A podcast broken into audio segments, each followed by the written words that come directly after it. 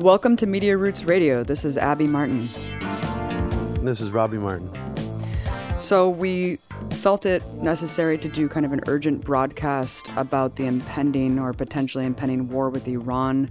Robbie and I have been discussing this ever since Trump got elected, all of the kind of maneuvering that Trump has been doing in his office with his administration, his personal actions, who he's been surrounding himself with. First, let me introduce our um, guest, which is Mike Prysner, my partner, um, producer of Empire Files. Co host of the podcast Eyes Left with another anti war veteran, Spencer Rapone. Mike is an Iraq war veteran turned anti imperialist, and he has some really crucial and unique insight on the third iteration of the war in Iraq that Trump is now launching, as well as the potential war with Iran. So, before we get into all of what's going on, Robbie, why don't you set the stage for us and give us some context about the last 48 hours by talking about what Trump has done since he's gotten elected? So, uh, I mean, as everybody probably already knows who's been following um, our podcast and just in general these uh, pushes for war in the Middle East. Um, Iran has been something that has been looming over our heads uh, for over you know almost 20 years now. I mean specifically the idea that the next major war was going to be in iran. I'm going to go over later in this podcast how so much of the propaganda we're hearing now is direct echo of the bush era um, and it's very clear that it is that it's essentially like the same forces, the same people, even in some cases. But just since the Trump administration has gone in office, we have seen what is literally a rolling back the clock to the Bush era of the way that the Trump administration has decided to deal with Iran, and actually, arguably, in many instances, more hawkish, more hardline, um, less compromising than the Bush administration was um, with in terms of their position towards Iran. I really think that needs to sink in for people because we like to look back at the Bush administration as being the most hawkish, war hungry, crazy, unhinged neocon administration that we've ever seen. Now, if you actually measure how the, how the Bush administration treated Iran compared to how the Trump administration is, there's a clear increase in the hawkishness now, I, I think, and, and that's not an exaggeration at all. That's very, very clear. But just in the last three years, since Trump has been in office, we knew he campaigned on the idea of pulling out of the Iranian nuclear agreement. So we knew, um, you know, that he was definitely going to go down that road, at least of pulling back or reversing whatever supposed progress Obama made in that direction. So that wasn't a surprise when he did that. But I think most people also don't know is that even in his campaign transition team, he had many, many anti Iran hardliners, uh, in some cases, actual PNAC neocons that were helping shape his campaign platform and even his transition. So he had people like James Woolsey, Newt Gingrich, Mike Pompeo is classically an extreme anti Iranian hardliner. Um, he even had neocons like Frank Gaffney and Michael Ledeen that he was using talking points from, who are classically some of the most anti-Iran people that we've ever heard speak publicly about Iran. You know, basically borderline genocidal worldview on what they want to do with Iran. And then we also know that Sheldon Adelson, who talked about nuking Iran, was one of Trump's biggest donors. So this is all going into his administration. Um, he drastically increases sanctions on Iran as the quote unquote pressure campaign uh, that which they like to call it, which is a plan directly laid out by a neocon think tank in DC called the Foundation for Defense of Democracies, that basically was formed after 9/11 to put pressure on Iran. This is a think tank almost entirely dedicated to the idea of Iranian regime change. Um, and then when the Yemen thing really exploded, um, all the Houthi rebels in Yemen were immediately characterized by the Trump administration uh, as Iran proxies. They have no agency. This is all. This conflict is all being fueled by Iran.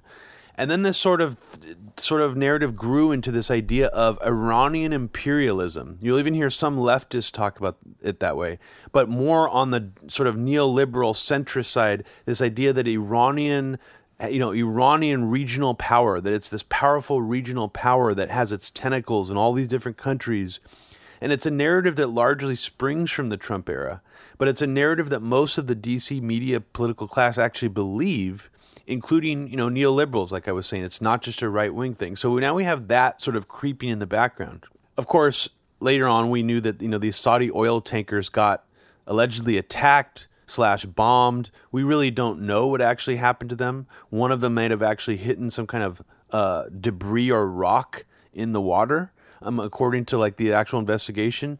But there was so much of a push to try to blame those on Iran, and not just the Houthis, Abby, but also the Revolutionary Guard. The U.S. government said that the actual Revolutionary Guard was the one who tried to plant a landmine on this Japanese Saudi oil tanker. Now, the owner of that actual tanker, who was a Japanese captain, said that they never actually even got bombed. But for some reason, Saudi Arabia and the United States government continued to push forward with that narrative. So this is all in the backdrop leading up to this. And the biggest event that happened since all that, Abby, was the shoot down of the U.S. drone that was in Iranian airspace that we say wasn't, um, that it wasn't in Iranian airspace. And of course, uh, that seemed like it could have been a flashpoint for war. And thank God that it didn't end in some kind of attack on Iran. But that's basically the backdrop for the last 48 to 72 hours of where we are now. And things have escalated to a point where, I, I mean, it, it's it's truly, truly frightening. So why don't you tell us what's going on now? Right, and thank you for providing that context because it's really crucial to understand that the Trump administration and, of course, um, previous administrations have been waging war with Iran, right? I mean, sanctions are war. These constant war games that the U.S. taunts Iran with, the, the surrounding of the country with thousands of troops, dozens, if not hundreds, of U.S. military bases flying, you know, um, into the Iranian airspace. Um, all of these things are acts of war. It's a miracle that we haven't gone into a war with Iran based on the constant provocations that are being committed by the U.S. empire as it stands. So let's talk about the last 72 hours. I'm not sure when this random contractor was killed. We have no idea who he was, what he was doing.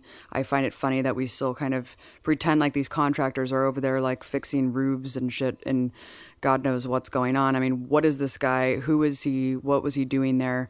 Um, well, that's just Mike really quickly. They're they're being so vague about that Abby that right, we don't I even know. know. Yeah, we have. It's like not saying that he doesn't exist, but he might as well not exist because it's like they're releasing so few details about it, and we're just supposed to suck it up and be like, okay, yeah, yeah, I mean, just the, the fact that, dude. just the fact that there's so many contractors there, you know, so that's just really disturbing in general. The privatization of these wars. What are these contractors doing? What are they? Who are they? Who are they working for? So that happened, right? This random contractor gets killed by an unknown missile. Of course, it was blamed on Iraqi militia, Kataib Hezbollah, an Iraqi militia that helped fight against ISIS in the in the territory um, which was part of the Iraqi security forces and also arose out of the resistance to the U.S. occupation of Iraq, which was aided by Iranian forces because they were asked to do so. In response to this attack on the contractor, the U.S. bombed and killed 25 people, Iraqis, wounded 55 more. Um, and the U.S. media and establishment just parroted ad nauseum that this was an Iranian backed militia. You even had people like Tulsi Gabbard actually going as far as saying it was an Iranian militia, completely removing the fact that they were Iraqis. Iraqis responded by storming the embassy, breaching the perimeter in protest.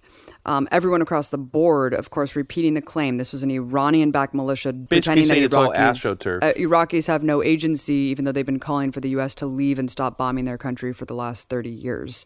Trump then in an unprecedented fashion, orders the drone strike of a top Iranian general, um, Qasem Soleimani, a Shia military leader, at the Baghdad airport, bombing this dude extrajudicially, assassinating a guy in broad daylight at the fucking airport in Baghdad.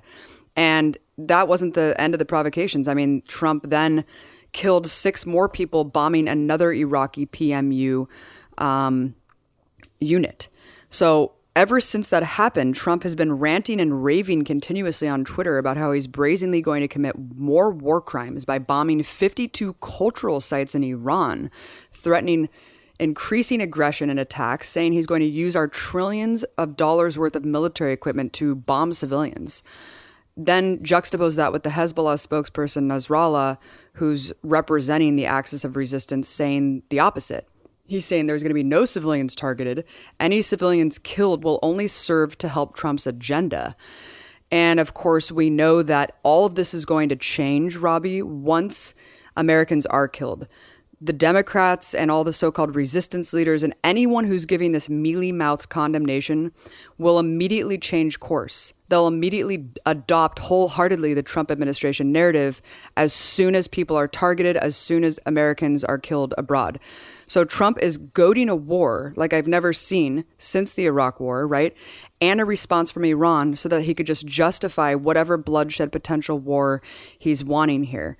Let's get Mike's um, input right here on the new developments on this assassination. The fact that Soleimani was in Iraq allegedly for a mediation attempt, and also just kind of this narrative, Mike, that um, Soleimani was this you know criminal who was responsible for the deaths of thousands and hundreds of civilians. You see every single person, including every Democratic contender for the 2020 race, preempting their mealy mouth condemnations with this absurd charge. Yeah, well, I think there's a few uh, things you could get into there. I mean, first of all, you're right. I mean, Soleimani was in Iraq specifically for a, a peace dialogue, a dialogue to settle tensions between factions in the country, uh, invited there by the U.S. backed Iraqi government. Um, so it's almost like a mafia style killing. Like, you know, hey, come to this meeting so we could talk about uh, settling disputes in a, by sitting all around the table together. Uh, it was really just a pretext to assassinate him.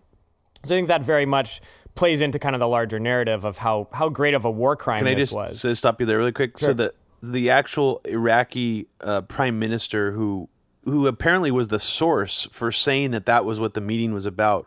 Do you think that, that he played any nefarious role in this, or do you think he was legitimately trying to do peace talks with him and the Americans intervened and decided to like turn this meeting into a mafia hit. Right. I think that the the prime minister of Iraq is a very tenuous, precarious position to be in, and so I feel that he probably had no idea that this was the plan. Okay. Um, and has has an interest in balancing the weights of the different political forces in the country uh, to be able to remain in power. Um, so I don't. I think that this was a completely unilateral uh, U.S. decision. Um, you know, I think that a, a little too much has been made about the fact that the United States informed Israel of this attack before it happened. Uh, and, you know, it, they told Israel they were going to do it, but they didn't tell U.S. Congress was going to do it. I think that's been misconstrued a bit into that, you know, the U.S. was doing this for Israel and, the, and Israel was a part of this decision making process. I think that was just purely like a tactical thing, right? I mean, Israel is also bombing these same forces in Iraq. And for, you know, the U.S., it was in the U.S. interest for Israel to be aware of this, uh, to be able to participate in what was ever uh, to come next. And so, uh, some things have also been said about how this was for Saudi Arabia, serving Saudi Arabia's interests. I think it's first, it's, we need to kind of clearly explain that at the at, the U.S. doesn't act in the interests of anyone else, any foreign power, and this is in a lot of ways like a right wing talking point. In fact, there were like neo Nazis that tried to join the anti-war demonstrations with placards saying this thing that war, no war for Israel, and Israel lies, Americans die, and all this stuff. The U.S. imperialism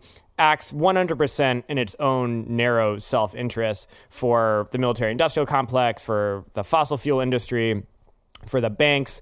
And, uh, and for the, the Pentagon generals who see larger world conflict with Russia and China as on their agenda in the next decade or so. Um, and so I think that, you know, it's, it's important to point out that we don't the U.S. government isn't serving any foreign interest. This is the interest of the U.S. capitalist class engaging with uh, this kind of conflict in Iran. And so I think really, I mean, before we get into all these other things, the situation is is that there's a, a faction of the political establishment, the military establishment in the Pentagon, and the economic establishment who all see great interest in going to war with Iran. And in fact, going to war with Iran sooner rather than later before Iran is more equipped to go to war with the United States. Um, and so this faction has always existed. You know, it turned, it creates think tanks to turn out propaganda. It has, you know, you know gen- Pentagon generals writing papers and policy papers about the, how the U.S. needs to prepare for war with Iran. Um, so this is a faction that exists. We know Pompeo is part of it, and of course a section of the financial establishment, those uh, who own the oil companies and the banks and all, all the things that will benefit from a war with Iran. And so this faction in the military establishment has always pushed whoever's in power to go to war with Iran. Ever since 1979, every president has been pressured by these same forces uh, in the establishment to attack Iran and start a war with Iran. The, in large part, presidents have resisted all out war with Iran. They've done other acts of aggression that this faction wants to have happen, like sanctions, uh, like assassination of nuclear scientists, and all the things that have happened over the course of the past, you know, more than 30 years, 40 years. Now that we have a situation where we have Trump, who is just a complete narcissist, who doesn't make any political calculation based on uh, anything other, you know, anything in terms of most presidents make calculations based on what is best collectively for the U.S. ruling class, for the U.S. capitalist class. So deciding, Obama deciding not to go to war with Iran wasn't like, oh, people are going to die when they shouldn't. It was, is this going to be good for American imperialism to go to war with Iran? Yeah. And of course, uh, it would probably go bad for American imperialism. Um, and so that's usually the calculation the president makes. Is this good for our overall geostrategic interests uh, and world hegemony? So now that there's uh, Trump there. And, you know, Bush very likely would have gone to war with Iran if the war in Iraq had gone well. We know that that was kind of in their plans, but yes. because they got so humiliated in Iraq, they kind of stopped that plan. So there's the same forces under Bush that are now trying to push Trump to go to war in Iran, who, uh, because he's just a complete narcissist, doesn't care about the implications for anyone except how he's going to look on television doing it. You know, doesn't care if it's going to blow up in the face of the U.S. empire, uh, doesn't care if it's going to, you know, result in a military defeat. He doesn't care about any of that. He just cares about if he looks like a strong man, a strong leader, especially when he's getting lots of bad press, something that he would want to uh, distract from. So, this kind of deadly cocktail of a very organized wing of the establishment that's pushing every president for these things, and then a president who's just such an empty vessel, who's just like cracked out on whatever drug he's on half the time, uh, who's the only person that has to say yes. Now we'll I'll I'll put my signature on this thing that you want to do. Um, it's put all of the millions of people's lives in the U.S. and in the Middle East at the mercy of this weird kind of dumb combination our country functions on. I definitely agree with you about this idea that Saudi Arabia and Israel are guiding this foreign policy decision making is extremely reductive. It really does sort of remove agency from the U.S. empire, but at the same time, um, one of the most consistent things, and I and I've been sort of thinking about this more lately, that one of the most consistent follow throughs that Trump seems to have been doing since he's been in office is carrying out the agendas of hardline Zionist people in the United States, not even specifically the Israeli government but people like right. Sheldon Adelson and some of these neocon think tanks, like the Foundation for Defense for Democracy, and I think that also makes it very dangerous. Is for some reason or another, Trump's one of his most consistent carrying out of policy has to do with going against Iran, squeezing them, and also propping up Israel and and giving Israel these things that they'd wanted for so long that they didn't even get with the two previous administrations. So that's that creates another really potent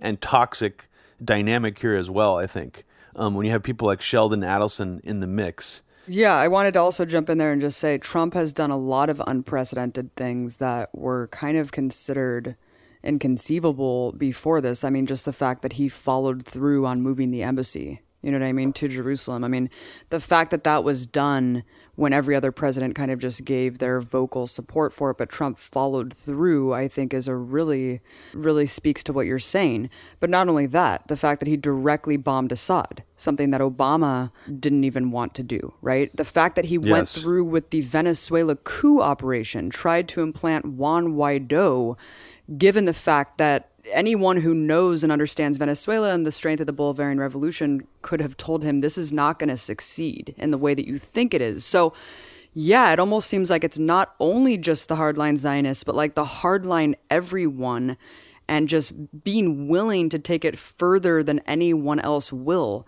Going back to the whole narcissistic personality disorder mixed with the deadly cocktail of just extemporaneousness um, to the point of where he's so unstable and, and unpredictable, but at the same time, he's so attention hungry and is willing to do anything. He's even willing to go on TV after he gets rid of John Bolton and act like John Bolton was too much of a pussy for him and he didn't want to actually go through with the Venezuela coup and that Trump wanted to go further.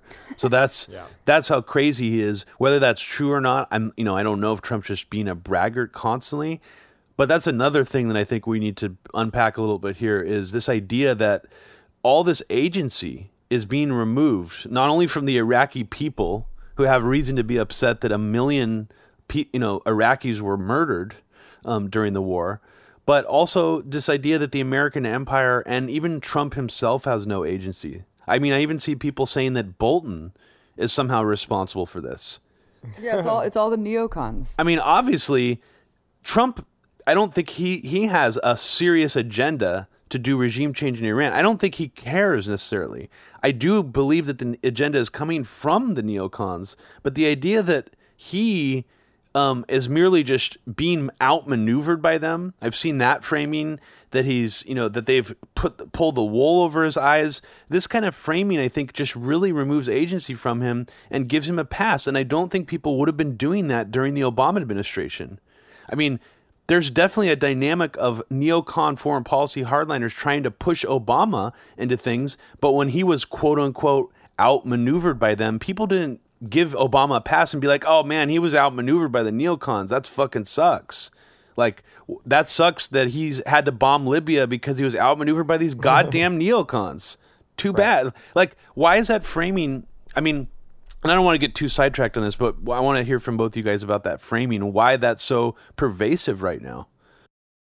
Yeah, I mean, it's just like a difference. It's like um, uh, there's a quote from someone I can't remember, but that like you know, it, it's arguments of different strategy of accomplishing the same goal. Every president has wanted to uh, destroy the Iranian government, uh, overthrow the Iranian government. You know, all these countries that are independent countries are on the chopping block for U.S. imperialism. There's just a debate within Washington about how to go about that. Yeah.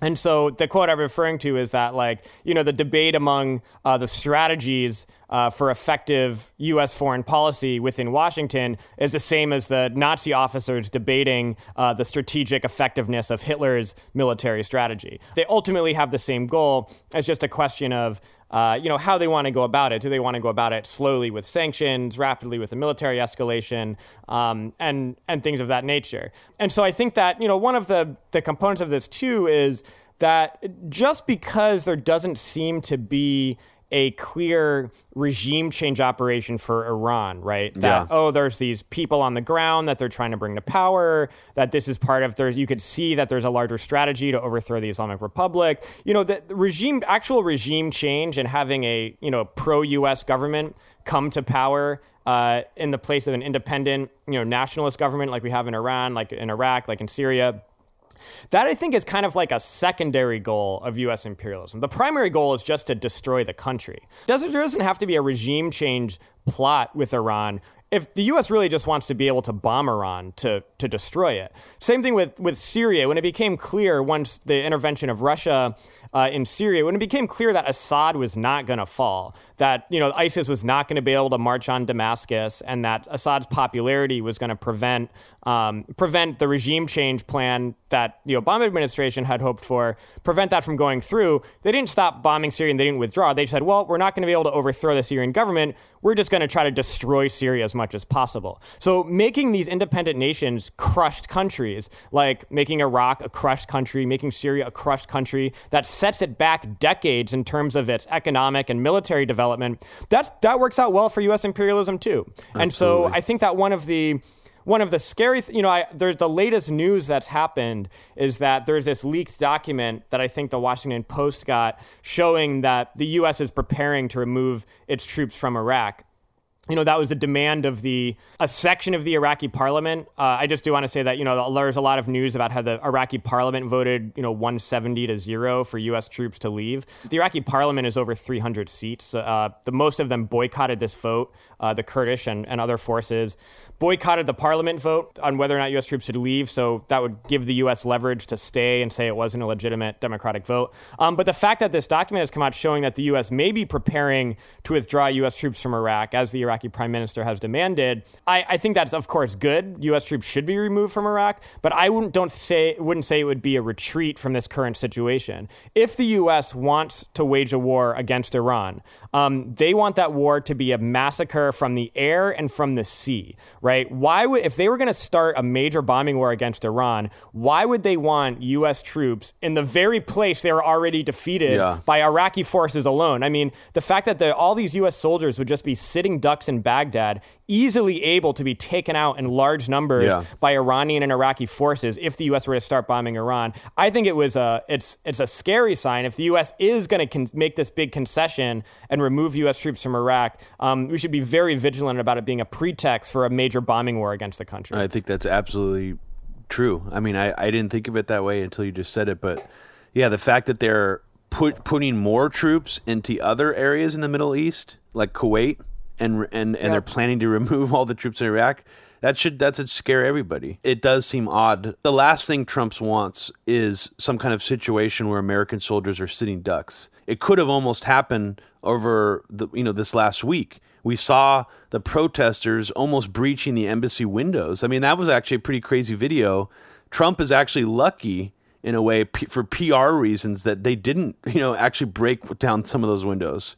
If there's any video out there of American soldiers shooting protesters, um, even that, that would have really, really exploded into a much worse situation. But I guess that was enough to prompt Trump to want to assassinate this general. Yeah, Mike has been in a bunch of soldiers in the last like 48 hours, um, dozens of soldiers who have reached out to him trying to get conscientious objector status, trying to inquire about how they can defect from the military if indeed a war does take place. A lot of them have said that their bags are packed. You know, we've seen videos coming out of dozens, if not hundreds, of soldiers at these airports ready to deploy. Where are they yeah. going? Are they going to Kuwait? What is happening here? I think that we're kind of missing the point if we're all celebrating the fact that they're departing from Iraq, although they should be. Um, something else is going on here, and we'd be kind of naive to think that this is over and that the U.S. is going to retreat here. I wanted to just debunk one more kind of talking point that's really pervasive, as I mentioned in the beginning this notion that Soleimani was a terrible killer responsible for, quote, the deaths of thousands, if not hundreds of Americans. And you see everyone parroting this before anything that you can condemn Trump on, whether it's Democrats or these so called opposition media figures. I think the thing that's being missed the most, even though this has indeed unified Iran in a way that I have never seen before in my short life, you know, we saw this funeral with millions of Iranians taking to the streets to mourn Soleimani, and, and of course the polling that shows that he was indeed a favorable figure. All of that aside, Robbie, it doesn't matter who he was, right? It doesn't matter if he was a war criminal if he was a deadly killer, if he was responsible for the deaths of thousands of people. Like that's what we're missing here is that people are kind of bending over backwards, being like, he was a peace leader, he was fighting ISIS, he defeated ISIS, all of this stuff. It's like it doesn't matter who he was. It is a war crime to assassinate a foreign leader. I think that we need to get out of this trapping and and just stand behind the notion that it is a war crime and completely unacceptable, and we have to be unified in that because as soon as these narratives fall apart, they're going to start being weaponized against us, and then you're going to see um, the fragile segments of the anti-war left, as they always do in times of the Venezuela coup, the Iraq War, Libya invasion making these false equivocations of Saddam, of Maduro, and then we get caught up to splinter the left instead of staunchly opposing U.S. aggression and U.S. imperialism. Yeah. And I also think that, I mean, from what I've been researching, I, it seems to be that what Mike Pompeo and other Trump administration officials, when they say that Soleimani is responsible for the deaths of thousands of Americans, they're they're referring to the Iraqi insurgency. Like they're, they're I mean, yeah. and that's what's really slippery about this whole narrative is that it kind of is pushing forward a narrative that the Bush administration tried very hard to get to stick and weren't successful at. The Obama administration tried it a little bit too, not as much as the Bush administration, but now it's almost like it's just a foregone conclusion that the entire Iraq insurgency somehow had no agency and was all being puppeted by the Iranian government, specifically this general. Um, and that's a very fascinating narrative to me because the Bush, I mean, we, we, you know, for a long time, the general public never really believed that to be the case. But the media was trying very hard to beat that into our heads. But now it's like, oh, yeah, that's how that would happen. It's like, no, that's actually not, it's not true. Um, it's a lot more nuanced than that and uh, I think people really need a re- sort of a re-education on on what actually the history of even that and and who Soleimani was. What, how much of the Iraqi insurgency was actually being fueled by Iran needs to be really unpacked um, because that's you know a really overly simplistic narrative.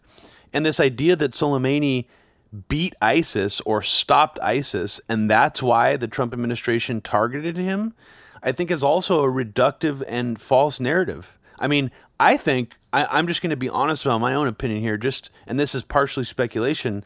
I think they killed him to send a symbolically threatening message to Iran and to try to goad them into a escalation of a response back at us. I think it's pure, that's pure and simple what it was about. I don't even really think this had anything to do with his role in fighting ISIS or even his alleged role in fueling the Iraqi insurgency. I think this was a symbolic hit assassination. Uh, what do you guys think about that?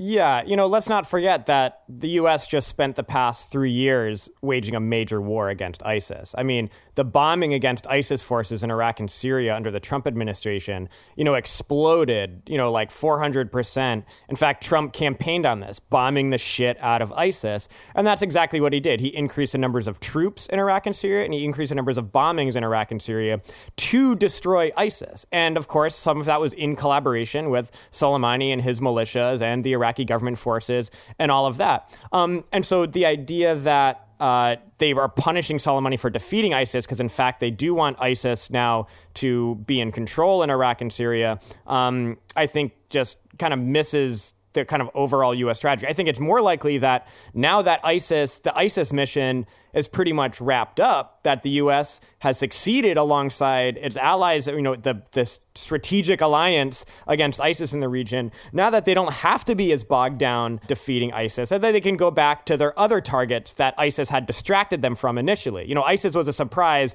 The U.S. was, was already trying to advance these types of imperial interests in the region. ISIS was this big surprise distraction that they then had to focus on uh, defeating that posed a threat to its hegemony in the region. And now that ISIS is, is for the most part defeated, now they can shift. Okay, now let's go back to our plans of initiating a war with Iran. Um, and so, yeah, I mean, I think that these actions are intended to elicit a response. I mean, there's to think that Iran would not respond in any way, and to the day after this assassination, doing another bombing of these same militias, you know, you are seeing some resistance from the Democratic Party now. You even had Chuck Schumer trying to lead it, saying that Trump is not allowed to do any military actions without congressional approval. This is illegal, and being out there as like a major voice against the war. Even all of these other, you know, Demo- people like Pete Buttigieg and Elizabeth Warren and Joe Biden, they are conceding that yes, this guy was a bad person, but like it shouldn't have been done this way, right?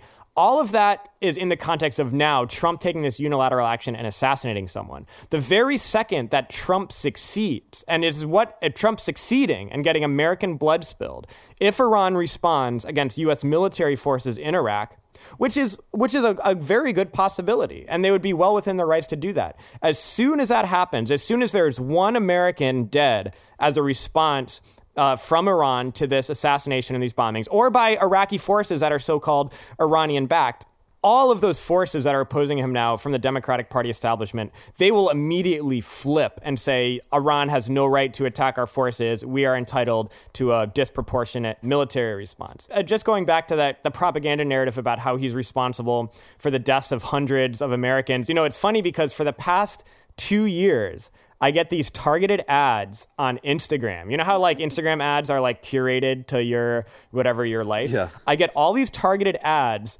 for soldiers that say, uh, were you affected by any IEDs in Iraq? And if you were, you can be part of this class action lawsuit to sue what Iranian the banks. Fuck? Yeah, exactly. I mean, I, ha- I should. That is such as like a psyop. What the hell? Yeah. Like what? Right. Exactly. Uh, because there is a class action lawsuit against Iranian banks because they're trying to make this, you know, Iran helped Iraq, and so anyone wounded in an IED, it's ultimately Iran's fault. Wow. Um, so I think the the evidence that Soleimani personally played a role in this. I've, I've seen a lot of stuff out there debunking it, showing that there's no link. Um, but let's. I, I think that it's more important to talk about the fact that, like, even if there is a link, it doesn't matter. Uh, the United States was in Iraq illegally It was illegal for the US to occupy Iraq, and it was completely immoral for the US to occupy Iraq. And when the Iraqi people were exercising their right, in fact, their right under international law to resist and shoot and blow up US forces, that is their right under Geneva Convention of people who are occupied by a foreign army. Um, exercising their right, the Iraqi forces through the first part of the Iraq War were just being obliterated by the US because they didn't have good equipment. Very little of them had training. And so there is the, the, Iraqi forces were being, you know, when they were trying to defend their own homes and their own neighborhoods from the kind of daily brutality, torture, uh, wanton arrests, and, and just shooting of random people on the street, when Iraqi people were exercising their right to defend themselves, um, they were being very much crushed by the American military. And so they asked their friends and their neighbors for help. Their, Iran, in some way, did assist the Iraqi uh, the Iraqi resistance against the U.S. occupations. Um, they were provided with some weapons. They were provided with some training and tactics, and that's actually what you know what helped turn the tide of the of the Iraqi resistance to be able to actually um, have the capacity uh, through training and equipment to defend themselves. And so a lot. If I think the U.S. government wants to blame Iran and Iraq for those American soldiers killed when we should be blaming Bush and Cheney for those American soldiers killed. We had no reason to be there. It was based on a lie. It was illegal under international law. We're thrown into that situation. And so, of course, inevitably, you can expect that people are going to defend their own homes and they're going to ask for help from their friends and neighbors to, to defend their own homes. And so that's the real situation. And so I think that same thing plays into now. If any American soldiers die now, it is not the fault of Iran. It is not the fault of Iraq. It is the fault of Trump and the Trump administration. And so, if any Americans get killed, we need to point the finger at the politicians and the generals who created this crisis, rather than the people that are exercising, you know, well within their rights uh, to retaliate and act in their own self-defense. The only danger I see in really playing into that the narrative that um, Iran is largely responsible for the insurgency in Iraq is that it was it was being utilized by the Bush administration as a way to leapfrog us from the Iraq War to a potentially Iran war. Right. And um, I don't know if you you'll stay on for the rest of the podcast, but I have a bunch of basically. Uh, I, I, put together a timeline of how when the Bush administration started to try to make it all about Iran in Iraq, um, and it's pretty interesting to go back to that time period because yeah. they had they were basically trying to say so what you're saying is you know a much more nuanced you know reality. They were trying to say that every IED um, blowing up right. in Iraq was being literally imported from Iran.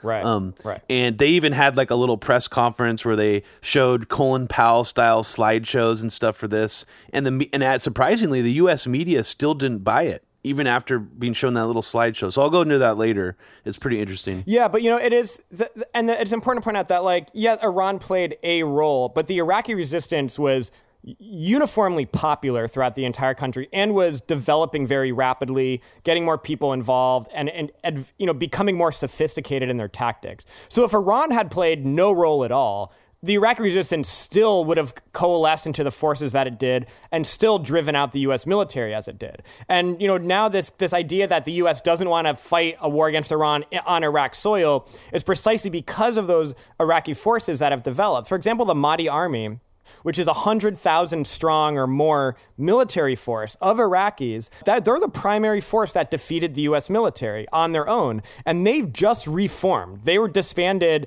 as part of the deal for the US to leave, but now they've reformed and said, we are ready to fight the American forces again. Um, and so these these forces are 100% completely capable of uh, defeating the U.S. on their own without Iran's help. Um, and I think that's why you know that's the perspective that we need of, of the Iraq war. Is that you know it's the same thing with Vietnam. Looking back at Vietnam, like every time the U.S. has been dealt a military defeat um, they want to blame everyone uh, but themselves for that. And so part of the narrative of why the United States was defeated in Iraq, just like the part of the narrative about how it was defeated in Vietnam, it was outside forces. Yes. It was the Soviet Union helping, it was Iran helping, it was the liberals in Congress that weren't giving enough money, or it was yeah, yeah. the media that was skewing the coverage of the war. They want to blame everyone but their own imperial hubris and I also think it's important to to say that they also want they don't want to blame specifically the people and the citizens of that that you know those countries that are upset right. because it makes it too human humanized.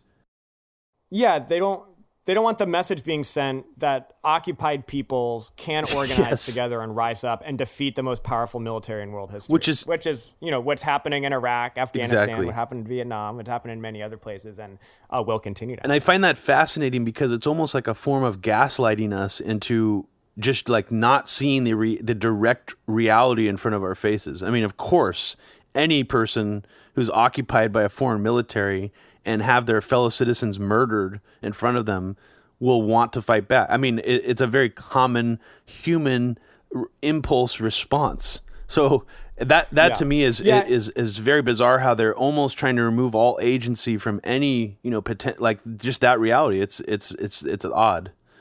Yeah, you know, and it's a, just another quick piece of Iraq War history before we move on from the invasion and the many the years that the many many years that that came afterwards.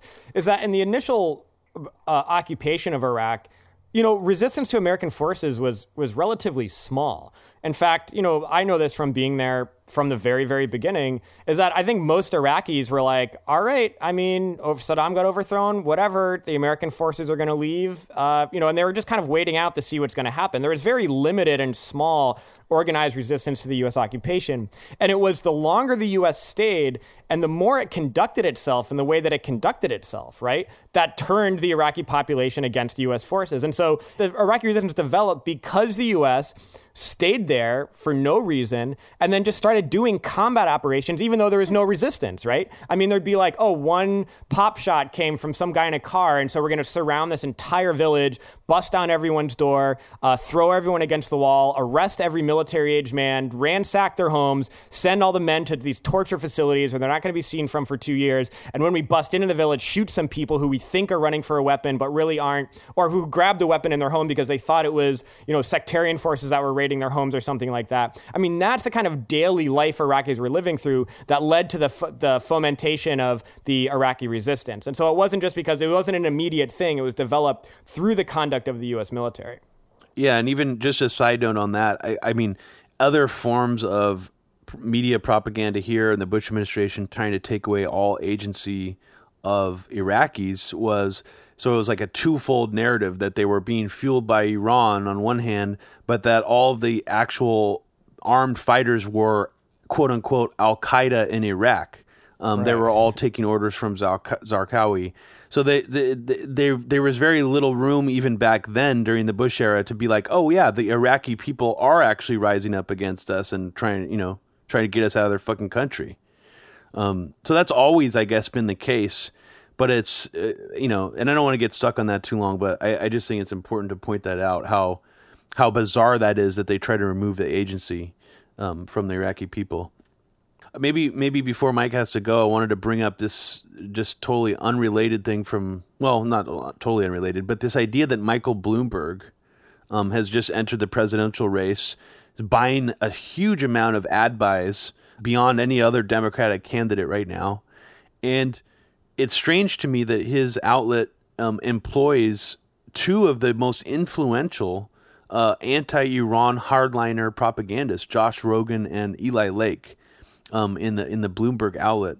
I guess maybe just bouncing this off of you guys. Have you seen any like think tank propaganda coming out from like these you know quasi intellectual people like Josh Rogin or Eli Lake or anyone like them that sort of caught your attention in the last few days? Well, well, what caught my attention from him was Bloomberg himself, um, showing that he's like the most hardline Democratic candidate against Iran because he condemned in one of his speeches Bernie Sanders for calling it an assassination. Yes which it clearly was. I don't think there's any argument about that, even though Bernie is the only candidate I think that used that term. Um, Bloomberg came out and was like, it is dangerous and wrong to call this an assassination, which is effectively just be saying that Trump was right and that this was a strategically important, you know, self-defense move. That if we didn't do this, he was going to kill Americans. So you can't call that an assassination. You call that uh, self-defense. Yeah, I mean it's hard it's hard to distinguish what's coming from these think tank operatives or people like Eli Lake and Josh Rogin because it's parroted um, to such an extreme degree, right? And it just permeates uh, so quickly throughout the corporate media and uh, political establishment that it's really quite indistinguishable. Within hours, uh, it was just very pervasive. The fact that Soleimani was a maniac who was plotting attacks. They're going to kill us here if we don't kill them there. You know, that that's just what I kept getting um, kind of deja vu about. And it was really just everyone, Robbie. I mean, it was it was MSNBC, it was CNN, it was Fox, of course. I mean, you had Christiane Amanpour repeating this shit. You had even people from Vox's national security team just being like, look, what are the reasons not to take this guy out? Yeah. I mean, really? So you know, even people like Michael Ian Black, like like people who are just total centrist douchebags, just kind of being like, who cares? So what? Like this guy was a danger, you know, just just as if we've learned nothing from the Iraq war after a million Iraqis die. And I think that really goes back to the fact that these people are so completely detached from the consequences of war and the lack of accountability for the military um, industrial complex and just for its arm, which is the media establishment. Um, there's absolutely no accountability or repercussions for blatantly lying, spreading Pentagon propaganda that results in the deaths of potentially millions of people. And it's really only the poor people who are going to suffer as a result of this, both in this country and the countries that are under our bombs. Yeah, let's talk about the soldier stuff that Mike is doing and also um, the need to kind of get involved in these demonstrations and how it's a really powerful tool, especially when we can't count on the opposition from the political establishment. You know, you have all the Democrats signing on to the defense budget, um, surveillance powers, and kind of preempting all of their condemnations with being like, yeah, this was a strategically strategic blunder done in a bad way, but he still needed to die. So, Mike, why don't you take it away with um, the need to resist and organize soldiers and also just activists? So I think that uh, we're in kind of a advantageous position right now in terms of building resistance to this war and, and imperialism in a broader sense within the military. Um, I think that first off, we're in kind of a different place in terms of who's joining the military today. We know that in the post 9 11 era, when the, the wars in Iraq and Afghanistan were at all time highs, which actually when you had the lowest recruitment numbers in military history, uh, post draft or whatever. Uh, you know, people joining the military were, were joining the military with the understanding that they were most likely going to go to war. Um, you know, that was like the mentality. It was people joining because they wanted revenge for 9 11, because they wanted to live out some Hollywood action hero fantasy, um, or even if they join for the same economic reasons people normally join for, you join saying, well, I'm probably going to go to Iraq, I'm probably going to go to Afghanistan. That is a generation that is, you know, in the past. I think that people who've been joining the military over the past several years join thinking that they're most likely not going to go to war unless they're joining in Marine Corps, Army, infantry. So all these people in the Navy and the Air Force and the Army and the non-combat jobs in the Army and the Marines, um, they are now all of a sudden confronted with the possibility of going to war. I saw the same, you know, I joined the Army two months before 9 11. And so it was sim- a similar generation as people who are like very low likelihood we're ever going to go anywhere especially in the jobs that they were in.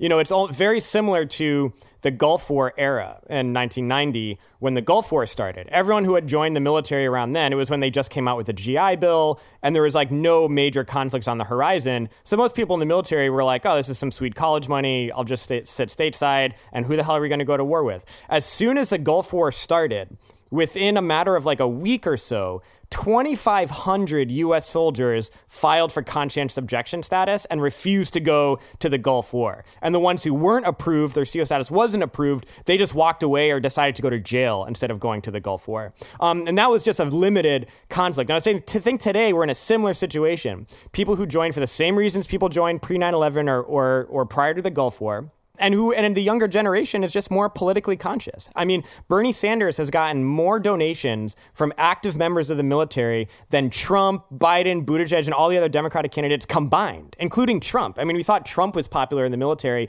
Trump plus all the other Dem candidates do not even match the number of donations people in the military uh, have given to Bernie Sanders. And so uh, at, it's you know that within the military there's a large amount of discontent about the real potential that the U.S. could be going into a major war where everyone, sailors, people in the Air Force, doesn't matter who you are, you're in danger of, of being obliterated or having to bomb cultural sites and civilians in other countries. And so I think that I very, with my small network, put out a call to say anyone who's in the military who doesn't want to take part of this, hit me up and I can help you walk you through the conscientious objector uh, status process. And I was really overwhelmed. This is even bigger than the height of the Iraq War and the height of the Afghanistan War, where I did this kind of work. The number of people that have already reached out to me and I've been talking to and who are preparing to submit CO packets, it's in the dozens. And that's like, that's that's just with the small amount of people that I've reached. Like one of my close friends who from the army who stayed in, who's about to who's like a year or two out from retirement, he's about to drop he wants to drop a conscientious objector packet and says he will if a war with Iran starts. And so even like longtime army guys who have been in forever and it's their whole career and new people who it's like it's like across the board there is opposition to this from within the military and I think that that's important. And so I think anyone listening, if you know anyone in the military, if you are in the military, you need to be you're not alone, uh, and you need to be part of this growing movement of resistance within. Um, I want to suggest, like, you can just Google the GI Rights Hotline. They're a very important resource. It's all volunteer, professional, confidential staff that gives you guidance on doing this kind of thing. But always reach out to me. You can reach out through Eyes Left Pod on Twitter, uh, or just find finding ways to reach out to me through other networks. I'm talking to many people right now, and and you should all kind of exercise the rights that are available to you to refuse to take part in this. And people who aren't in the military or friends in the military, just by your very action in the streets and spreading this kind of information, you never know who you're going to reach uh, that stops them from going to this war and kind of plays a role in the larger building of resistance from within the ranks, which is, you know, can be hugely impactful. As we saw in the Vietnam War, it really was the force that stopped the war from going any further. So yeah, anyone who wants to reach out to Mike who's listening to this that's an active duty soldier knows anyone in the military, please DM Eyes Left Pod on Twitter. Mike will respond to you and you guys can discuss um, how you can do that. There's a lot of options for you, or again, you can contact the GI hotline. You do not need to go and serve uh, Trump's ridiculous war. This is a war for billionaires who basically are part of these defense contractors, banks, and oil companies, and we do not need to be a part of this. This is not your war to fight. Thank you so much, Mike, for joining us. Please follow Mike on Twitter, Mike Prysner, and his podcast, Eyes Left. Thanks so much for your amazing insight, Mike. Thanks, Yeah, y'all. thanks, Mike, and keep up the good work.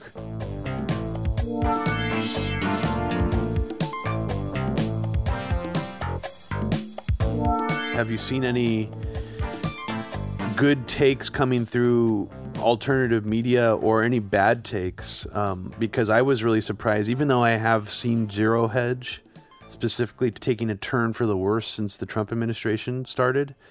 Um, I was really surprised to see that the last like three or four days of coverage they've been doing on Iran and this in this situation has been very fear mongery and uh, kind of neocon flavored. And I, I just want to know if you've seen anything like that or seen any alternative media people who you would think would have good takes but are actually having really bad takes. I was wondering where Zero Hedge would fall given the fact that you said Drudge was kind of more skeptical about Trump, um, not just being kind of a dutiful foot soldier for the Trump administration as of late.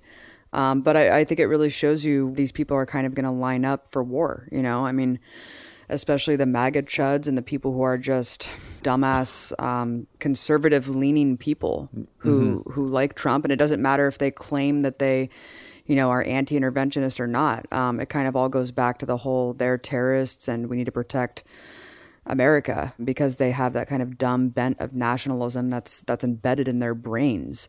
As far as bad takes from the left-leaning alternative media, absolutely. I mean, look, these are the same people who bought into the notion that Trump was an anti-interventionist and he was anti-war. And I still see people today, three years into his administration, being like, Trump doesn't want this. Like, Trump campaigned on this. Yeah. Um, he wanted to end endless wars. Like, why is he doing this? Putting up these side by side tweets of being like, Trump said this and now he's doing this. And it's like, what are you guys talking about? I mean, let's let's look at what he does, not what he says. When have you ever done that? When have you ever taken Obama's rhetoric at face value? And this is why Mike and I did Trump expanding the empire series on Empire Files because Trump is a monster who has been expanding militarism in every region of the world. He used anti-interventionist rhetoric during his campaign because it was popular to oppose the Iraq war. And you have even people like Jeremy Scahill who said Trump was our best hope to end the endless wars. And this was like a year or two after he was already doing this shit. It wasn't even at the beginning of his administration. You had Craig Murray. I remember saying that the Democrats were going to impeach Trump or wanted to because he was anti war and not going along with the Democrats' military industrial complex, Robbie. Yes. And, uh, you know, it really just takes anyone looking at the facts. Trump is a horrible militarist who's in, increased war and empire in every region via sanctions, coups since he took office. And he was very happy to escalate the conflicts that he adopted that were already in place without being blamed for quote unquote starting them. And again, campaigning on bombing the shit out of ISIS. And he definitely fulfilled that promise with expanding drone strikes 400% and doubling civilian casualties all over the world. Yeah, I just find it really fascinating how that narrative still persists and you even get a different version of that narrative so there's like a weird balancing act that people do so you see it on the right like people like jack Posobiec saying that uh, trump actually says he doesn't want regime change in iran look at that. yeah, that Robbie, he did this to stop the war. Yeah. He did this to stop a war. like so we have this narrow track where it's like i'm against regime change wars well what about wars when we just like assassinate people and just blow away a bunch of civilians and then get out? You because you got to be because if you're actually anti-war you got to be against that too. And also the idea that um like we were just talking about the idea that the neocons in the military industrial complex are always trying to do actual regime change is not necessarily the case. A lot of this you know seems to follow the model of like disaster capitalism destabilization. So if you're just only going against regime change wars you're actually missing a large portion of how those resources are being poured into the this hellscape right now so uh, I, I find that strange that, that, that things have become so narrow.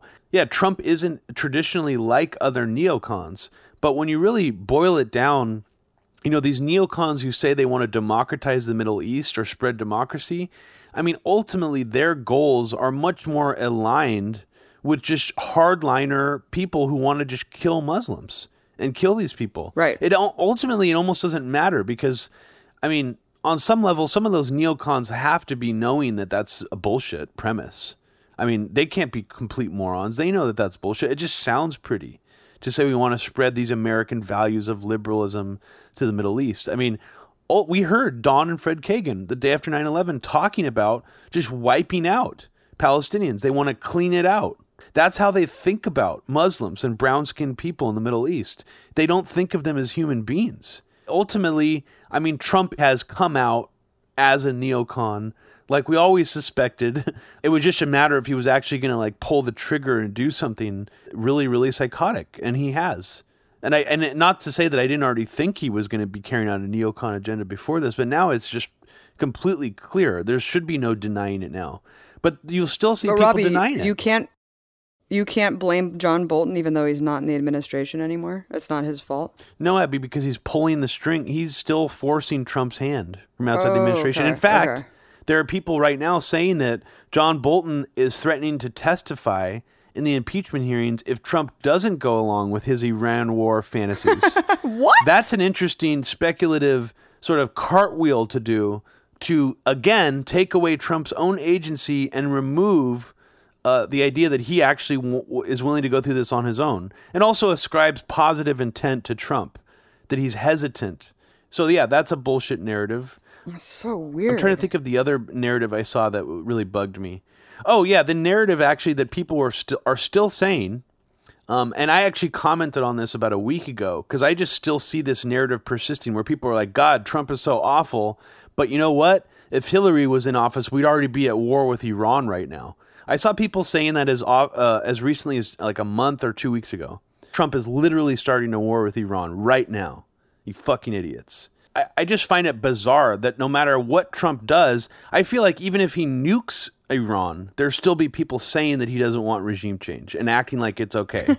I mean, that's how weird this has gotten. We need to remember that all forms of war should be opposed. The war on terror, political assassinations, bombing campaigns, regime change wars, proxy wars, funding rebel groups, funding militias to fight in these other countries. I mean, all these things should be equally opposed, unanimously opposed by the anti war movement. And I am sick of this sort of all this right left confluence where we have to get in this narrow, crappy framework to oppose war by saying we don't want to waste our blood and treasure over in the Middle East. That's what Charlie Kirk from Turning Point USA is saying right now. He's actually being like celebrating this, saying, like, good, now we can finally get out of these endless wars that are costing us so much money. That is not an anti war position. That is a Koch brother engineered Tea Party position to help toxify the anti war scene. And it's actually been quite effective, extremely effective. And I think we really need to resist that. Yeah, you have a lot of uh, neo Nazi light elements, um, and also just people like Richard Spencer, Charlie Kirk, Jack Posobiec trying to kind of hijack the anti war movement, right? And in- inject really toxic talking points that make it a lot more difficult to argue our points. And these people are not anti war, they're not anti imperialist. Um, and it all kind of goes back to what you're saying, which is it's about America. It's about wasting American money and American lives. It's not about the people, you know, the cost of war for the people who are actually living under the bombs, death, and destruction. And it's just really, really dangerous to ally with these people or let them inject themselves into your movement. This alleged need to link up with right wingers and Trump supporters to oppose war, to Po- support Julian oppose the deep Assange. Look at what he did to Julian Assange. The wool is so far pulled over these people's eyes, you cannot reason with them. Yeah. But it's just like we were right the whole time about calling bullshit on that.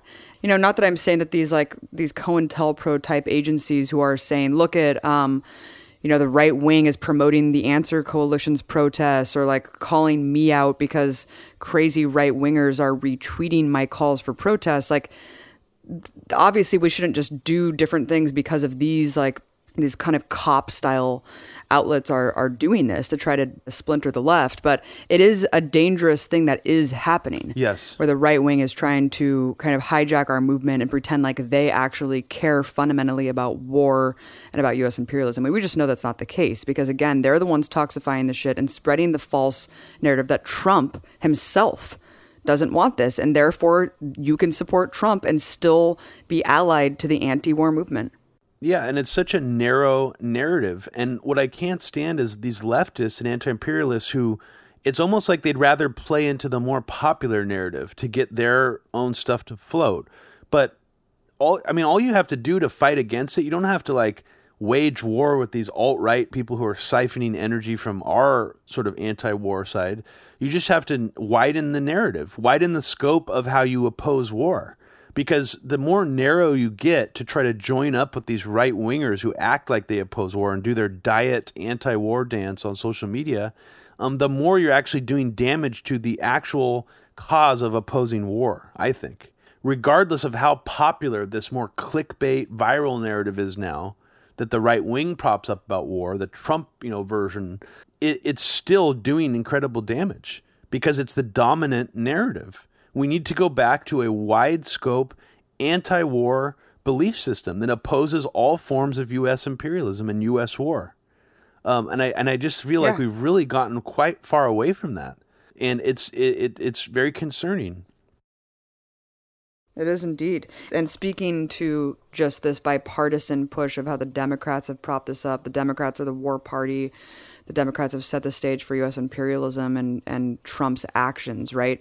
Yes, of course, the Democrats have co signed onto the worst policies of the, Trump administration because when you look at war, when you look at deportation, when you look at all of these horrible things, there is no difference between the main parties, right? It's mostly a cosmetic change. However, how are we possibly removing the agency of the Republicans being actually the worst, right? And, and going back to the Bush administration, which really laid the groundwork for ISIS, for um, the destabilization of the Middle East, for the inevitable Iran war that um, that looks like it's on the horizon.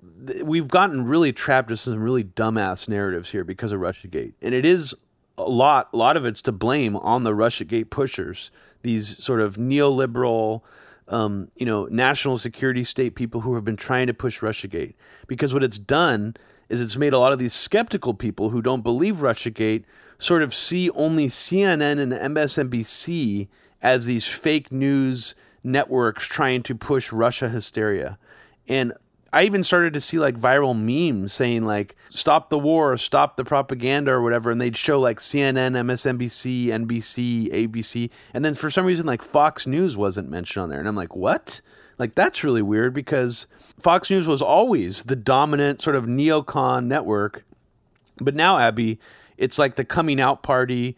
The you know the switch has been flipped. now Fox News, after all this Iran stuff, has now become again the very hardliner, total neocon network, constantly, you know, fear mongering about Iran, uh, full war drum beating, and CNN and MSNBC have been slightly a slightly less aggressive version of that, and have actually been poking some holes in the Trump administration's narrative.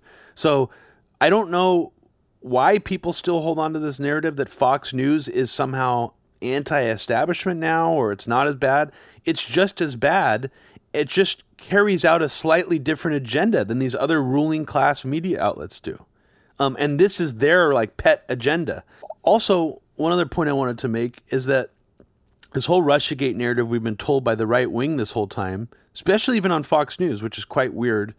People like Sean Hannity are saying that this Russiagate stuff is all the deep state, um, that the deep state are trying to do a coup on Donald Trump. Well, let's just be honest about this. The Russiagate stuff is really relatively new. whatever confluence of people came up with that to try to undermine Trump's presidency with, they're not that deep. If we want to talk about the deepness of the deep state, they really aren't that deep. It's it hasn't been going for that long. You know what is really fucking deep, Abby? Is the fact that there is a deep state faction that has wanted war with Iran for over four decades in this country.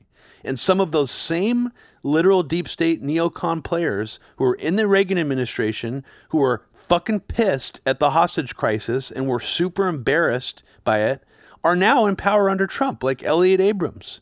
I mean, literal Reagan deep state neocons are in this current administration. And yeah, and, tr- and Trump even said he wants to bomb 52 cultural sites to make up for every hostage, um, all the 52 hostages. You saw that, right? I did not actually make that link and I didn't realize it until you just said it, but wow, that is fucking crazy yeah. because that pretty much proves what I'm saying is that the Iranian hostage crisis, yes, we want to do regime change in Iran on some level, obviously. We want to make sure that they never can get a nuclear weapon, obviously. But at the same time, like I think I really do think a lot of this animosity is we cannot this new government that took over and and captured our host- captured our embassy officials and made them hostages it is such an affront to the American empire and the fact that we're the biggest kid on the block. That is still a deeply held resentment that I think these national security figures are still viscerally feeling. And, you know, this is the real deep state. What we're witnessing right now is the real deep state. And it's what I've been telling people the whole time is stop believing in this bullshit narrative that Trump is in opposition to the deep state. It's fucking cartoonishly simplistic. And this should prove to you that it's false. That this is what we're seeing now is what happens when the deep state really makes a move. You see unanimous narratives parodied everywhere. The same talking points, unquestioned. You know, CNN barely questioned it. Jake Tapper may be saying a few things to question it, but it's just all out there as this lockstep narrative. And I think that's when we should be really scared um, about what's going on yeah, forget about Russia Gate, forget about Ukraine Gate. This is this is when it really matters. This is war, and this is fulfilling plans, like you said, that have been in place for decades. We see how everyone falls in line really quickly. Absolutely. Yeah. And to really reinforce how deep this is, we want to talk about deepness. Um, let's just roll the clock back to 15 years ago. Yeah, I mean, going beyond this bipartisan lens that is still being pushed, the fact that Democrats have set the stage for all of this, um, that's untrue. You look at the Bush administration setting the actual stage for the complete destabilization for the Middle East, right? The rise of ISIS came out of the vacuum of the destabilization of Iraq and subsequently Libya, which never would have happened without the invasion of occupation of Iraq the widespread torture, the gulag that still exists in Guantanamo. All of these things were set into, into place by the Bush administration, the most rabid neoconservatives to have taken power since the Reagan era, which is who you're talking about. And a lot of them spilled over from the Reagan era. And let's talk about the Iraq War because it's really reminiscent of what's going on right now. It's very deja vu as someone who became activated during the invasion of Iraq from the actual media propaganda, not just the militarism, you know, not just the fact that the Bush administration was doing this, but the fact that the media was so blatantly lying and pushing these war narratives Yes. unquestioningly. The fact that Nancy Pelosi, the fact that the Democratic establishment was going along with it, the fact that the deep state had taken over the entire so called opposition to, at that time, what they were calling the worst president. A, a lot of the political establishment was opposed to Bush in the wrong ways, but you still saw this kind of opposition of Bush in a slightly similar way to what we're seeing um, against Trump. But when it came to the Iraq War, when it came to 9 11, all of that changed. Everything was uniform. And that's what woke me up. And that's what jump started my entire life's career and dedication to anti war activism, to anti imperialist journalism. That's what started Media Roots. And so this is very dear to my heart. It's dear to Mike's heart, obviously, who went to Iraq as an occupying soldier. I know that you were very personally invested in it, Robbie, um, and, and possibly got involved in this because of that as well. So it's very, very disturbing to see this happening again. And the only hope that I have before we go into the actual breaking down of this propaganda is the fact that I think the younger generation now is much more wary of corporate media narratives, much, much more distrusting of this kind of bipartisan consensus from the foreign policy establishment, and inquisitive, right? Questioning the hegemony of capitalism, questioning the fact that US militarism and US foreign policy kind of reigns supreme. And so that's what I'm hoping for. Um, is that they're not going to buy into it, that we're not going to let this happen. But needless to say, we know that it's going to be a very tough road ahead because once these things um, start happening, it's hard to stop. And it seems like the wheels are in motion. And Robbie, why don't you take it away with going back through this timeline so people can kind of see how eerily reminiscent it really is?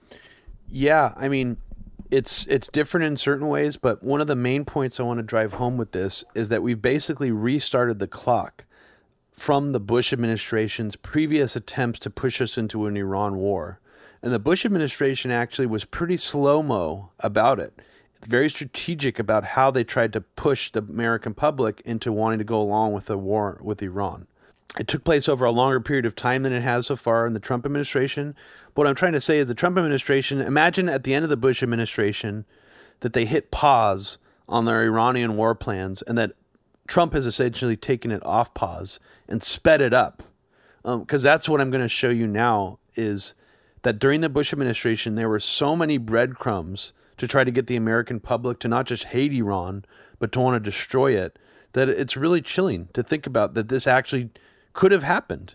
And it and it didn't, at least for the last, you know, almost 20 years it didn't happen. But let me just take you back to some key events. And mostly I'm reading these as media propaganda stories that are coming out. Um, a lot of these are not actual factual events. They were sort of cooked up, doctored stories being pushed out through the media. Like you said, there was sort of this deep state consensus. Fox News, CNN, MSNBC, they were all on the same page pushing the war. Phil Donahue got fired from MSNBC for opposing the war. Keith Olbermann, who opposed the war, didn't appear on MSNBC until like 2007, I think. I mean, as in terms of having his own show where he started talking about, against the war.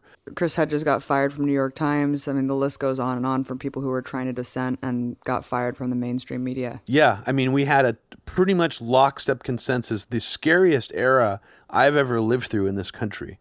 And not to say things are any less scary now, but this was a much more clear cut wow, there is like some serious brainwashing coming through the media every single day, incessantly. And it seemed to be going for like four or five years straight.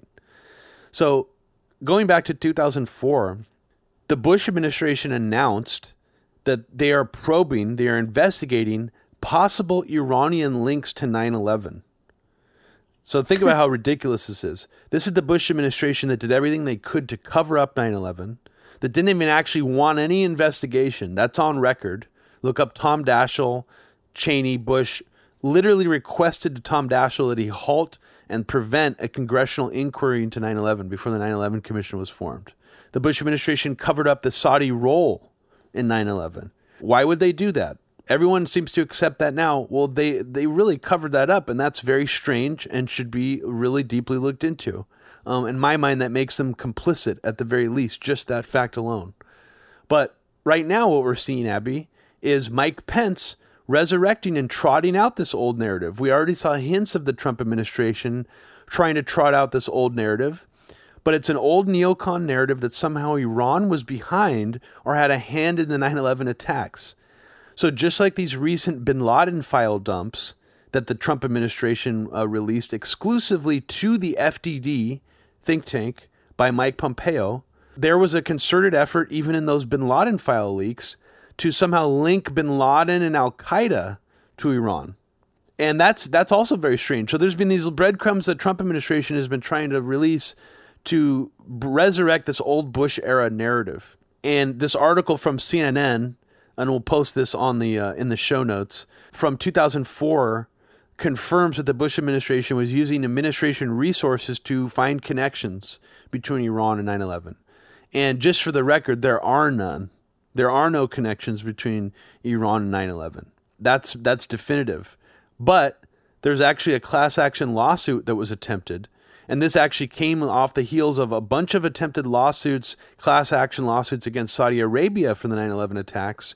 Some bizarre organization or law firm, which in my opinion is likely some kind of cutout of some kind, Bill Browder style, um, trying to actually start class action lawsuits against the Iranian government for 9 11, Abby and and courts around the country have heard these cases. I remember reading that. Yeah, it's very very bizarre.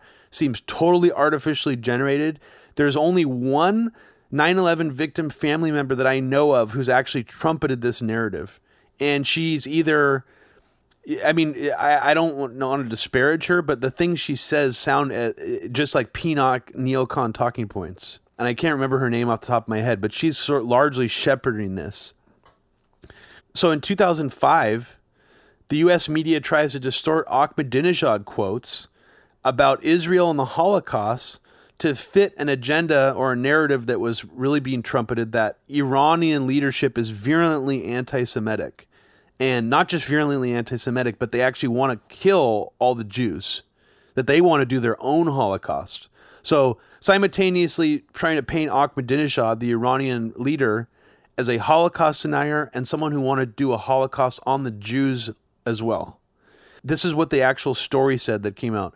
Speaking to thousands of people in the southeastern city of Zahedan, Ahmadinejad said, Today they have created a myth in the name of the Holocaust and consider it to be above God, religion, and the prophets. Now, that's his actual quote.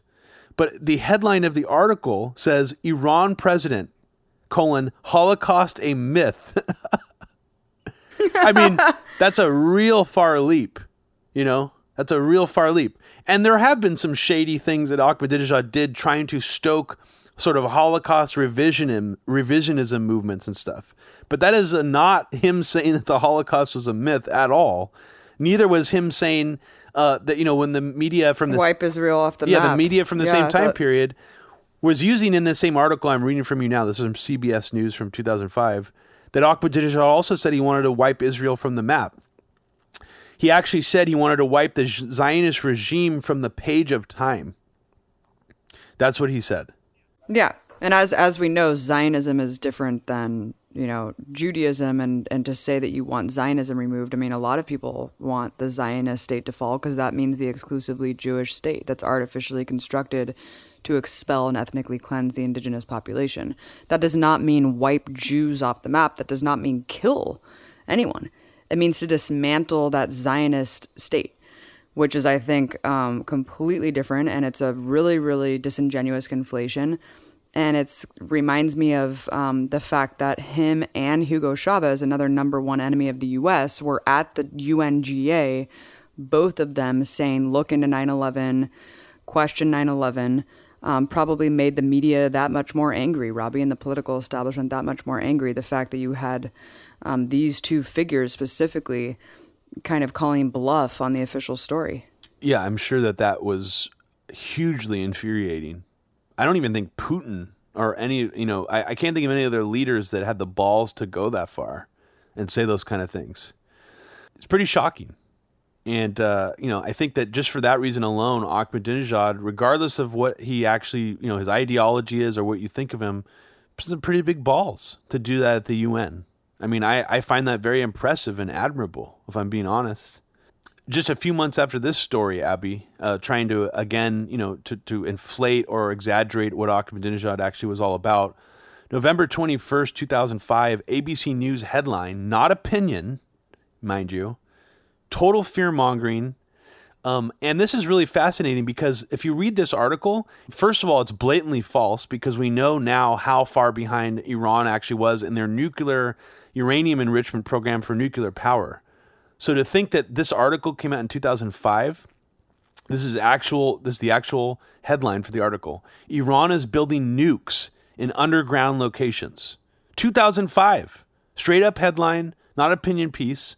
The actual article goes on to say Iran has built, with the help of North Korea, dozens of underground tunnels and facilities for the construction of nuclear capable missiles, according to Al Reza Jafarzadeh, a Washington, D.C. based consultant and former spokesperson for the National Council of Resistance of Iran, an Iranian opposition group. So it has not only is it blatantly false propaganda about how far along their nuclear program was, we know now that this could not have been even remotely true. But the fact that they're also including like a weird cutout guy in there to make it seem like there's some kind of like Iranian whistleblower. That's incredible. An ABC News headline, literally off of the random words of some CIA spook guy in DC, being Yes, like, exactly. Iran has nukes with the aid of North Korea, mind you, according to this random guy who's part of this f- probably fucking defense contractor funded think tank. Very good journalism. Yeah, and it also is funny to me that underground tunnel thing. It's like, you know, we can't show you any photos of any of this stuff. We can't show you a photo of bin Laden's secret lair in Afghanistan, but we will show you a giant illustration of this underground fortress that he's in. You know, we're just gonna we're just gonna show you what it, we think it looks like. Um, and I guarantee you, and I'm not even gonna, I don't even think this is speculation. I will guarantee you, um, prove me wrong, that the media from this time period also showed underground illustrations completely made up by people at the Pentagon of what these underground tunnels looked like. The, the Iranians building their nukes. I guarantee you there's some graphics out there, some really dumb graphics. Absolutely guarantee you. Oh, yeah, I'm sure. What else are these people spending money on, you know? Yeah, it's an information war. I mean, I mean, th- there's a Yeah. large part of the Pentagon that is literally all about doing information war. A year after this, in 2006, uh, March 15th, there was an actual press conference where, up until this point, the U.S. military had been sort of insinuating that all the IEDs that are blowing up American soldiers come from Iran that Iraqis don't, you know, don't have any agency. They can't. They don't know how to build explosives. They're just all being handed all these materials by Iran. Now, at a press conference, and this is actually an article from Reading the Pictures. It's an interesting but very short breakdown of, of this propaganda that was put out.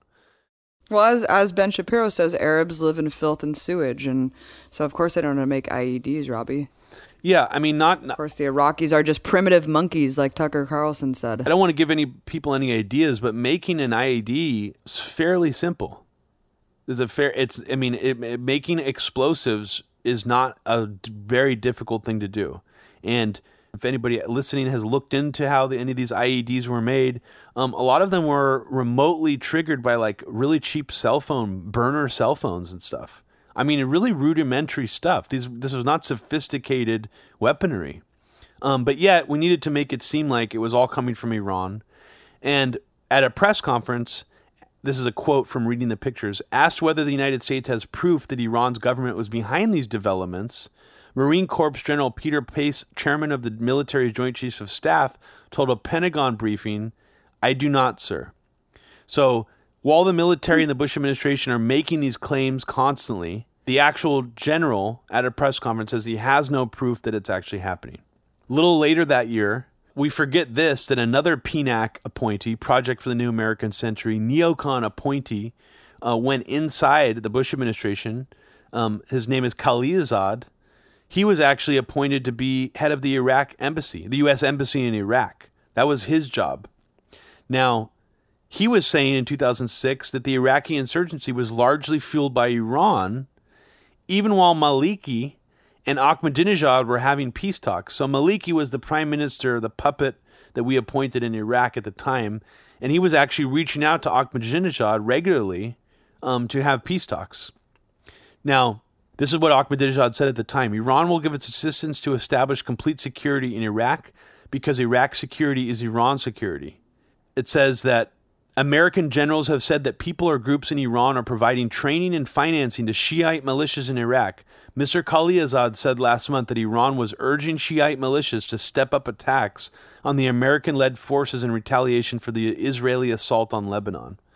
Now, you know, maybe there's a kernel of truth to this, but I will never trust a neocon without any proof. And I think that, you know, that's the smart way to operate is anytime anybody says anything like this, especially if they're a neocon, don't believe it unless they can prove it to you. So this is a narrative that was going through the Iraq war the whole time. And I want to reinforce this that this was a Bush, largely a Bush narrative, that Iran was basically behind the insurgency in Iraq.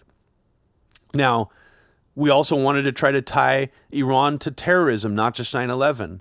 So there was a story in the New York Times that came out in 2006 um, in February that is essentially more propaganda headlines designed to insinuate that Middle Easterners like Iraqis or Palestinians have no agency and instead are being funded by the Iranian government.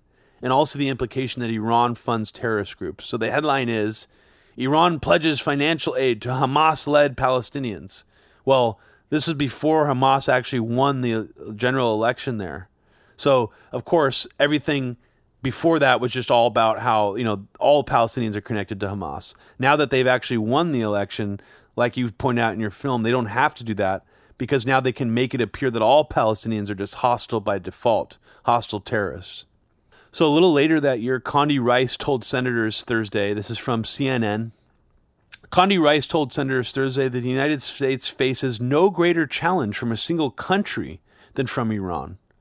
So, right here, Condi is using fear mongering about Iran being basically the biggest sponsor of terrorism, which is a lie, and that they're building a nuke, another lie, and that they're primarily the ones who are fueling the Iraqi insurgency to pitch the military budget at the time requested by the Bush administration. So, she literally calls the Iranian government, quote, a central banker of terror, saying that it plays roles in Iraq, Lebanon, and the Palestinian territories. Quote, Rice appeared at the Senate hearing in support of an emergency spending bill that seeks 68 billion for the wars in Iraq and Afghanistan, including 75 million to promote democracy in Iran. She said the money would help the United States broadcast messages more effectively to Iranians and do innovative outreach, including developing websites. This is a really like shoestring, like a uh, like old school version of like what happens now with like fake Twitter in Cuba, you know, social media blasts of fake talking points. Like right now on Twitter, one of the trending hashtags as I'm looking at Twitter literally says hashtag Iranians detest Soleimani, as if that's a real hashtag. Of course, that's not real.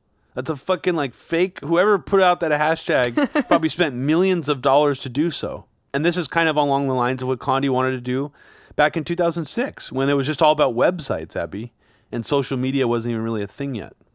In September of 2006, UN officials and IAEA officials say that the House report on Iran's nuclear ambitions to build a bomb are outrageous and dishonest.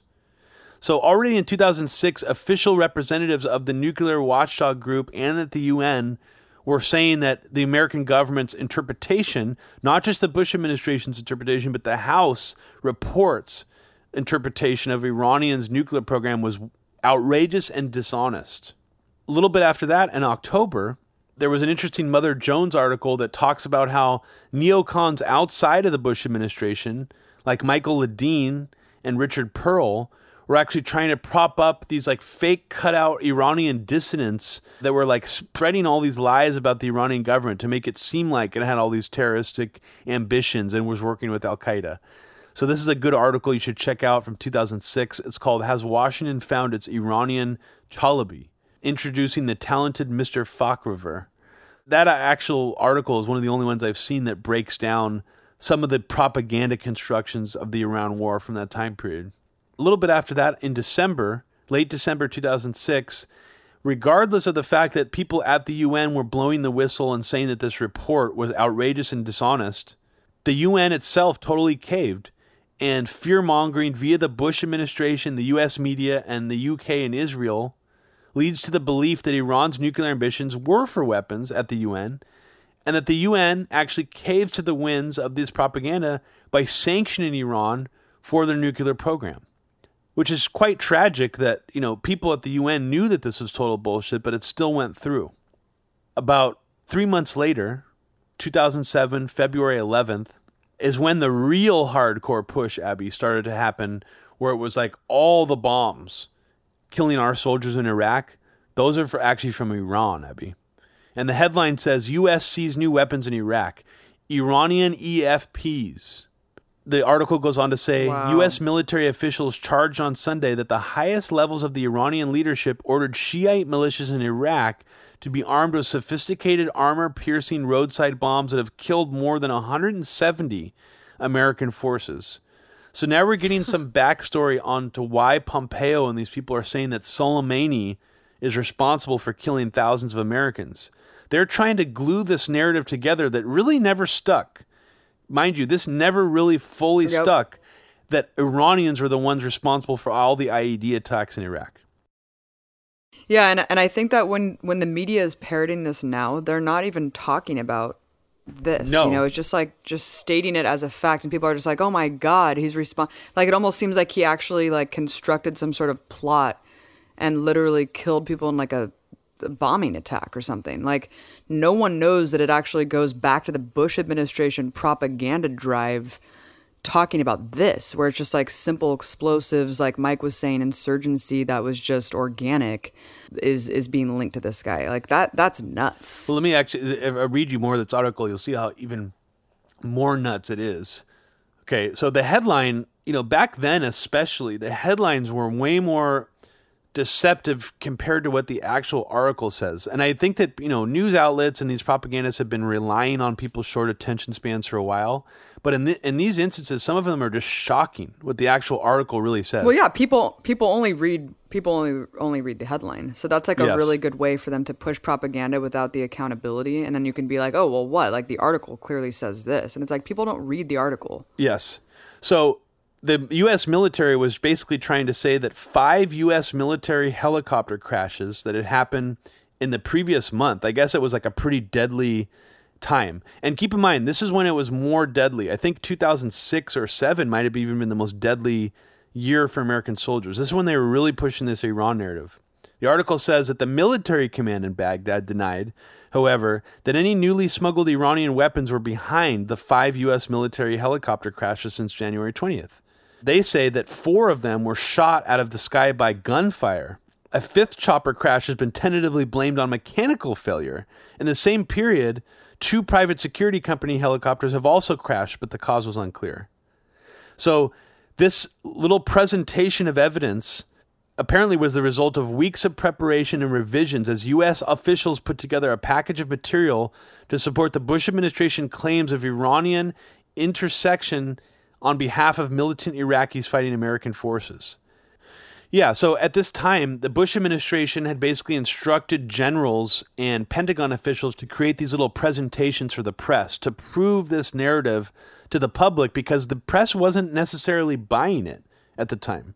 Um, it was just stated by the Bush administration. So they actually did a little presentation in front of the press, but a lot of reports from that same time period talked about how unconvincing it was. They had already been burned. Keep in mind that the press, yes, total propagandists went along with all the most of the Iraq War talking points, but the Jessica Lynch thing, I think, made a lot of them feel really burned. How much they had played into that blatantly false presentation by the U.S. military about Jessica Lynch. So I think by this time they'd actually started to get a little more skeptical of the Bush administration's claims. So it, again, it didn't fully stick, but the Bush administration was really trying to push this narrative. Now, the Bush administration, of course, was also trying to increase tensions with Iran at the same time. In, in only a month after that, nine U.S. warships engulfed for show of force. Uh, Reuters reported, quote, that a large flotilla of U.S. warships sailed to the narrowest point of the Gulf in broad daylight on Wednesday to hold drills off Iran's coast in a major show of force that unnerved oil markets. And then, of course, because of this, the press starts to think that the Bush administration is about to launch an attack on Iran. So the Bush administration comes out and has Rice say, quote, the US is not preparing for war versus Iran. And she continues to say that Dick Cheney also doesn't support war with Iran. So the Bush administration is having to do a balancing act here where they're putting out all this propaganda to get the public to want to pivot towards Iran, but at the same time trying to ease the public mind, saying that we're not going to go about, uh, we're not actually going to go to war with Iran. Mm-hmm. And apparently, this was a direct response to an anonymous UN official who was quoted in a report saying that he's worried about, quote, crazies in the Bush administration who want to start bombing. So that's apparently what it was in response to. Later in the year, on October 23rd, the Bush administration puts a missile shield in Poland. Now, this is arguably the real first opening salvo in the new Cold War era, Cold War 2.0. Putin had already largely seized power from Medvedev in Russia. The Bush administration said they were installing a nuclear missile defense apparatus in Poland to deter Iran. So, of course, Russia didn't believe that narrative at all, you know, and why would they?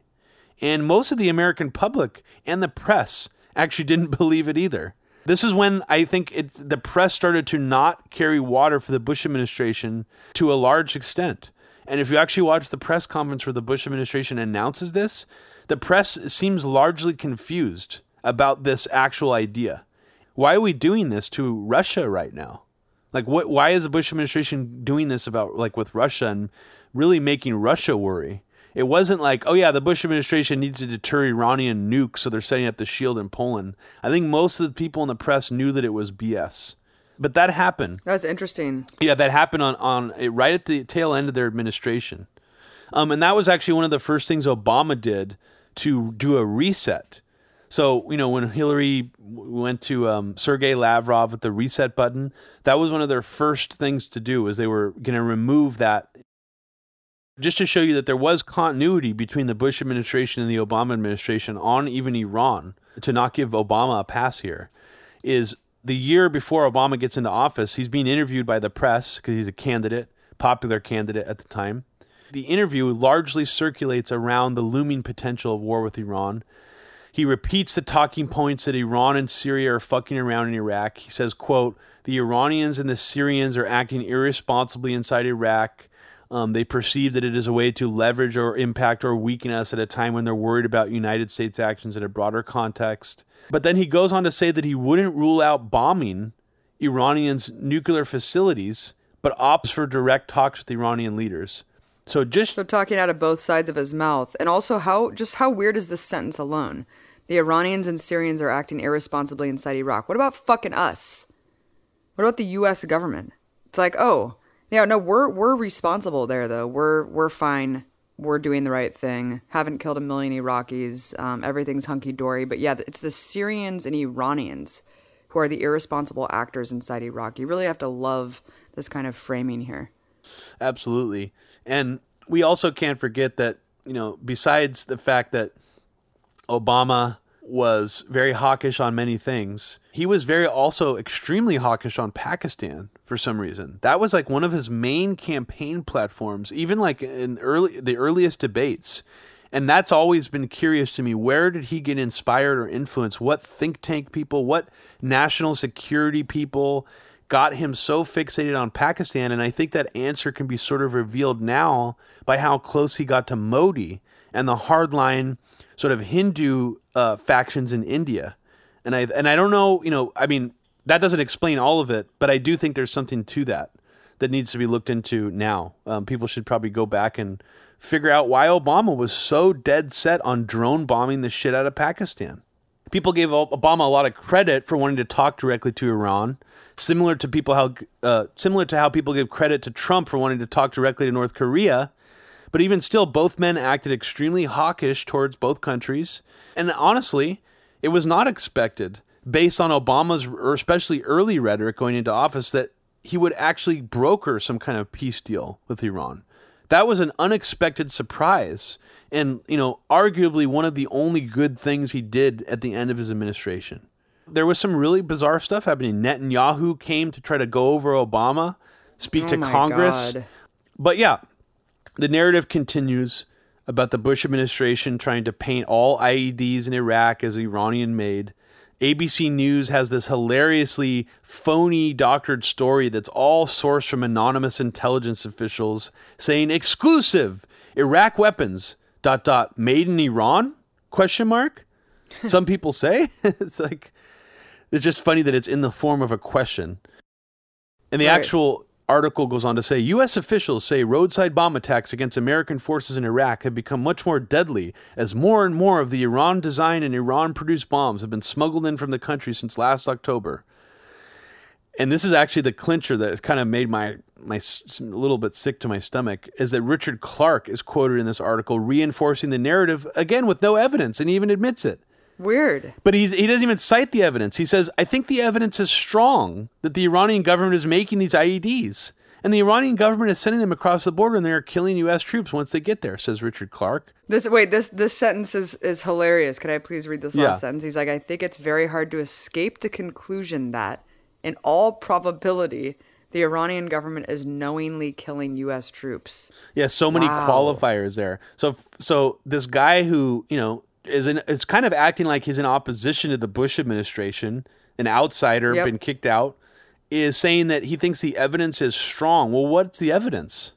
Show us the evidence, and it's very hard to escape the conclusion in all probability. I mean, what? well, like I was saying before in the, our discussion with Mike, I think there definitely is a kernel of truth to this narrative, but we can't trust anything coming out of the Bush administration. And the fact that they're attempting to glue together this narrative now is very odd. As I've been saying, Right. this never really fully stuck. It never really convinced Americans that Iran was waging a proxy war against us in Iraq, which was really what they were trying to convince us of.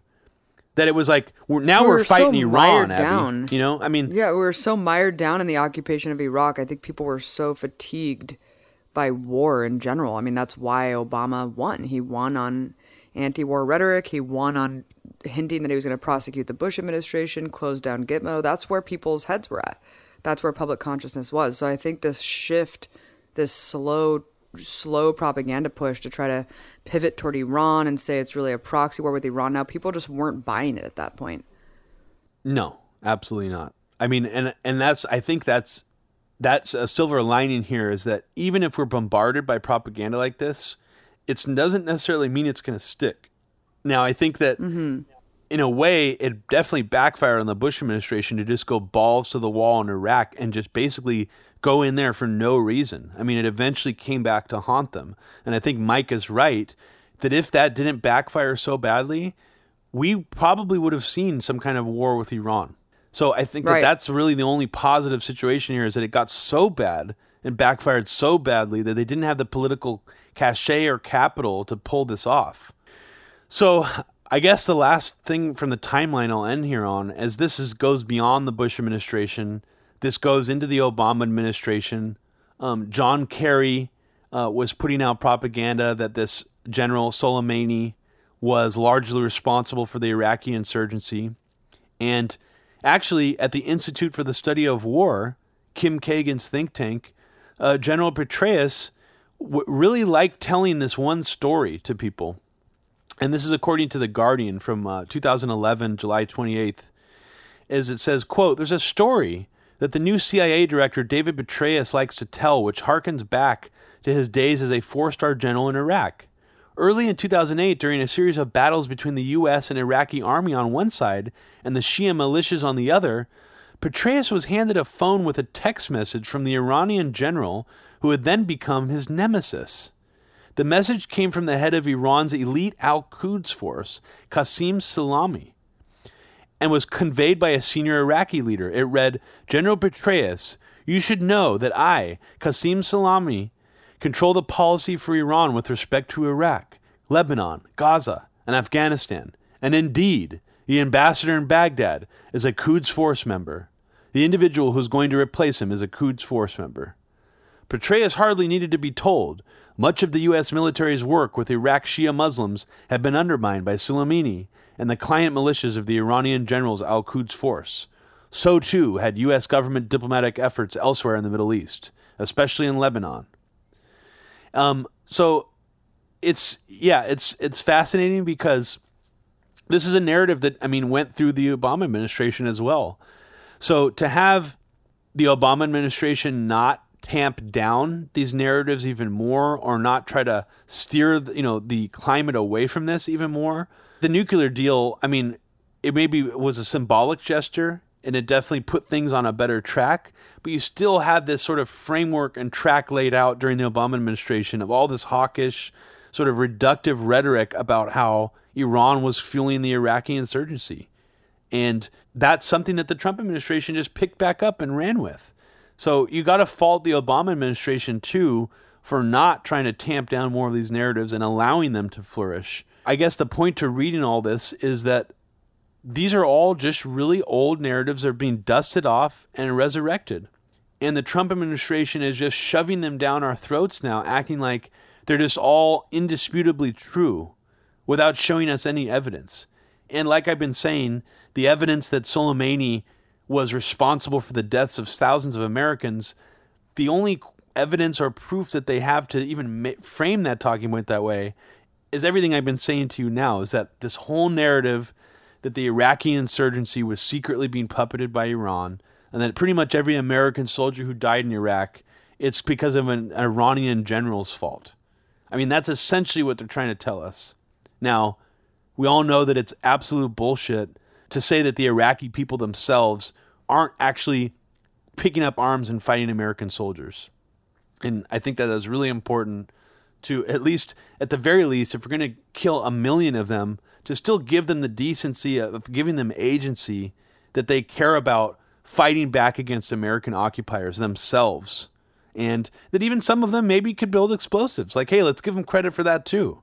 Instead of saying that Iran had to give them all the material. Like I've been saying, it's really not an, an extremely difficult thing to do to build the kind of explosives that are being used over there. So I guess that's the end of my rant on this. If you have anything to add, Abby, please feel free.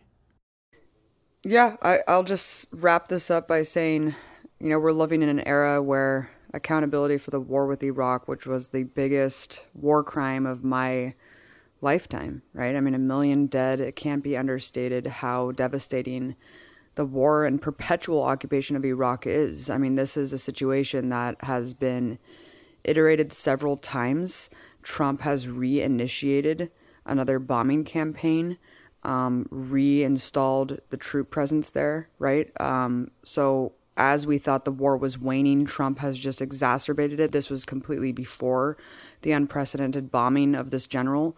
The fact that you have figures who were criminally culpable, um, Bush, I mean, he has been completely rehabilitated in the press. He has been defended by the liberal media and establishment figures to an extent that is absolutely vomit inducing. And you have Trump, who, as you have mentioned, has really taken this rhetoric, resurrected it, dusted it off, and then executed this top ranking general just reminds me of the fact that this goes along with him also pardoning the worst war criminals who were singled out during the Iraq War, the people who were charged with just wantonly executing civilians, little girls in hijab, um, people just walking simply that posed no threat to American soldiers. Yes, this was something that was commonplace, but the fact that these people who were actually prosecuted for the worst crimes were pardoned by this man, sending a clear message to everyone, all U.S. troops, all military personnel stationed all over the world,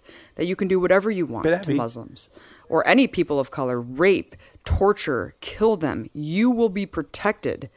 This act of aggression, this act of blatant war on um, Soleimani is just goes along with so many other things that are just absolutely terrifying. I mean, this is this is akin to like executing the second in command. You know, I mean, this is a really, really devastating thing. As you mentioned, this Iranian general has been a really important figure in Iranian society for decades. Um, he has been blamed um, for all the deaths of, of U.S. military personnel in Iraq. It's something that's been going on for a long time. Um, and the fact that people immediately went out in the streets, are immediately calling bullshit on the corporate media, is very encouraging. But I really fear what will happen next because Trump is an unpredictable figure. He's an attention seeking psychopathic child. I, it's really, really hard to read him, but I think people have been reading him wrong, where they've been giving him credit and saying, oh, Trump, you know, is the least, um, he, he's, he's capable of not being puppeted by the neocons, and that's why he's good. I think it's the opposite. I think he's the biggest puppet that's ever existed in the Oval Office. And that whatever forces have been wanting and egging on this war with Iran, he is the most likely candidate to bring that forward. And it doesn't matter how he came to this decision, the fact is he did it.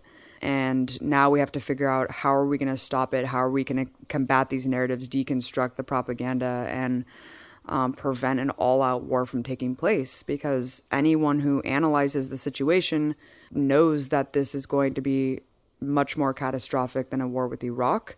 Iran has been preparing war with the US for decades, right? I mean, 1979, uh, ever since the Islamic Revolution overthrew the Shah, um, they have they have the U.S. has been engaging in constant subversion and undermining of the Iranian sovereignty, and Iran has been preparing to retaliate and been preparing to deal with just that, and especially if we're talking about um, you know the ships surrounding Iran. However, this attack can and will take place, Iran is prepared to retaliate with their own attack, and it and it could escalate very quickly. And it's time that we take this very seriously and shut down the streets, shut down the government, and and do whatever we can as people, as privileged American citizens, to not sit back while another devastating war takes place, just because we're not going to be directly affected by it.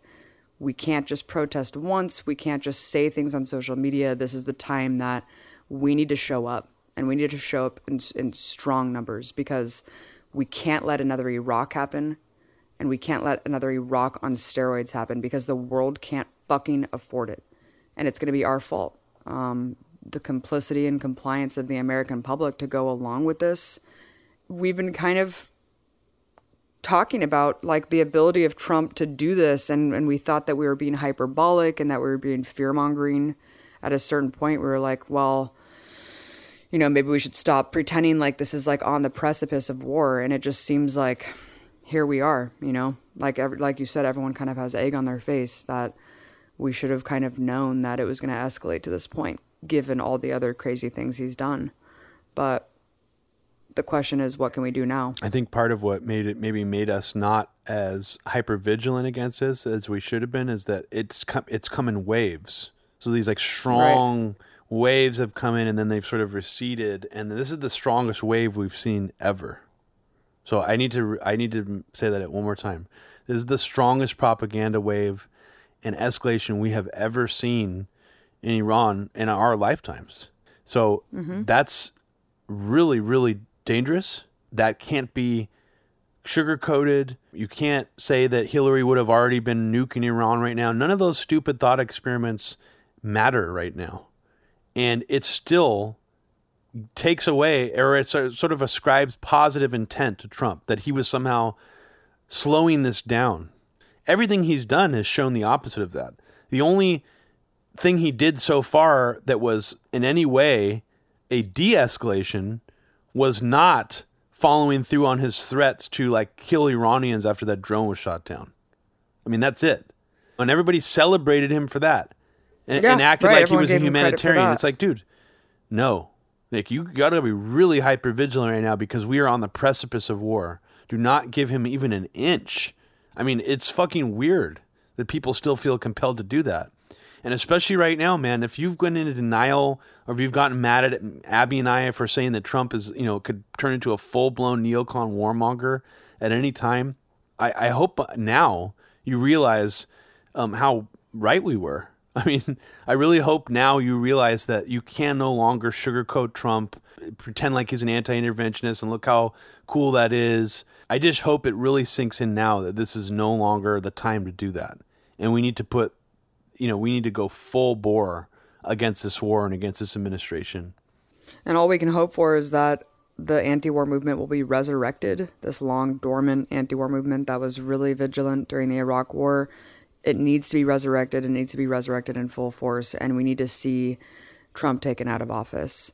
Um, and of course, the Senate should impeach him for this. This is a blatant war crime in so many ways. The fact that he's just merely threatening war crimes to obliterate historic cultural sites um, that are just of you know Persian culturally significant things that are ancient, right? Um, this is an ancient society of tens of millions of people who are completely innocent, right? And he's not distinguishing the fact that Iranians themselves are completely innocent actors, and he's just literally threatening to kill Iranians that have nothing to do with their government. And this is this is grounds for removal right there.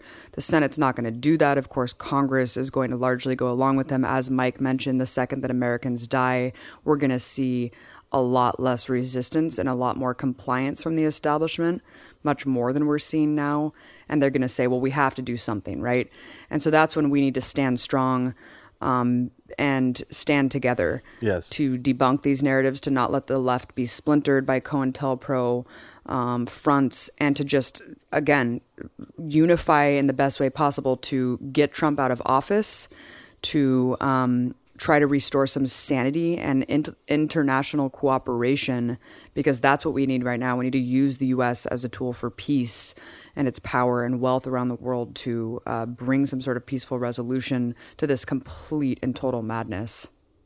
Absolutely. And just just another angle to the total madness aspect of it. People in Iran, you know, I've been talking to a few people. They don't want Iran to respond to this in like a, an escalated way.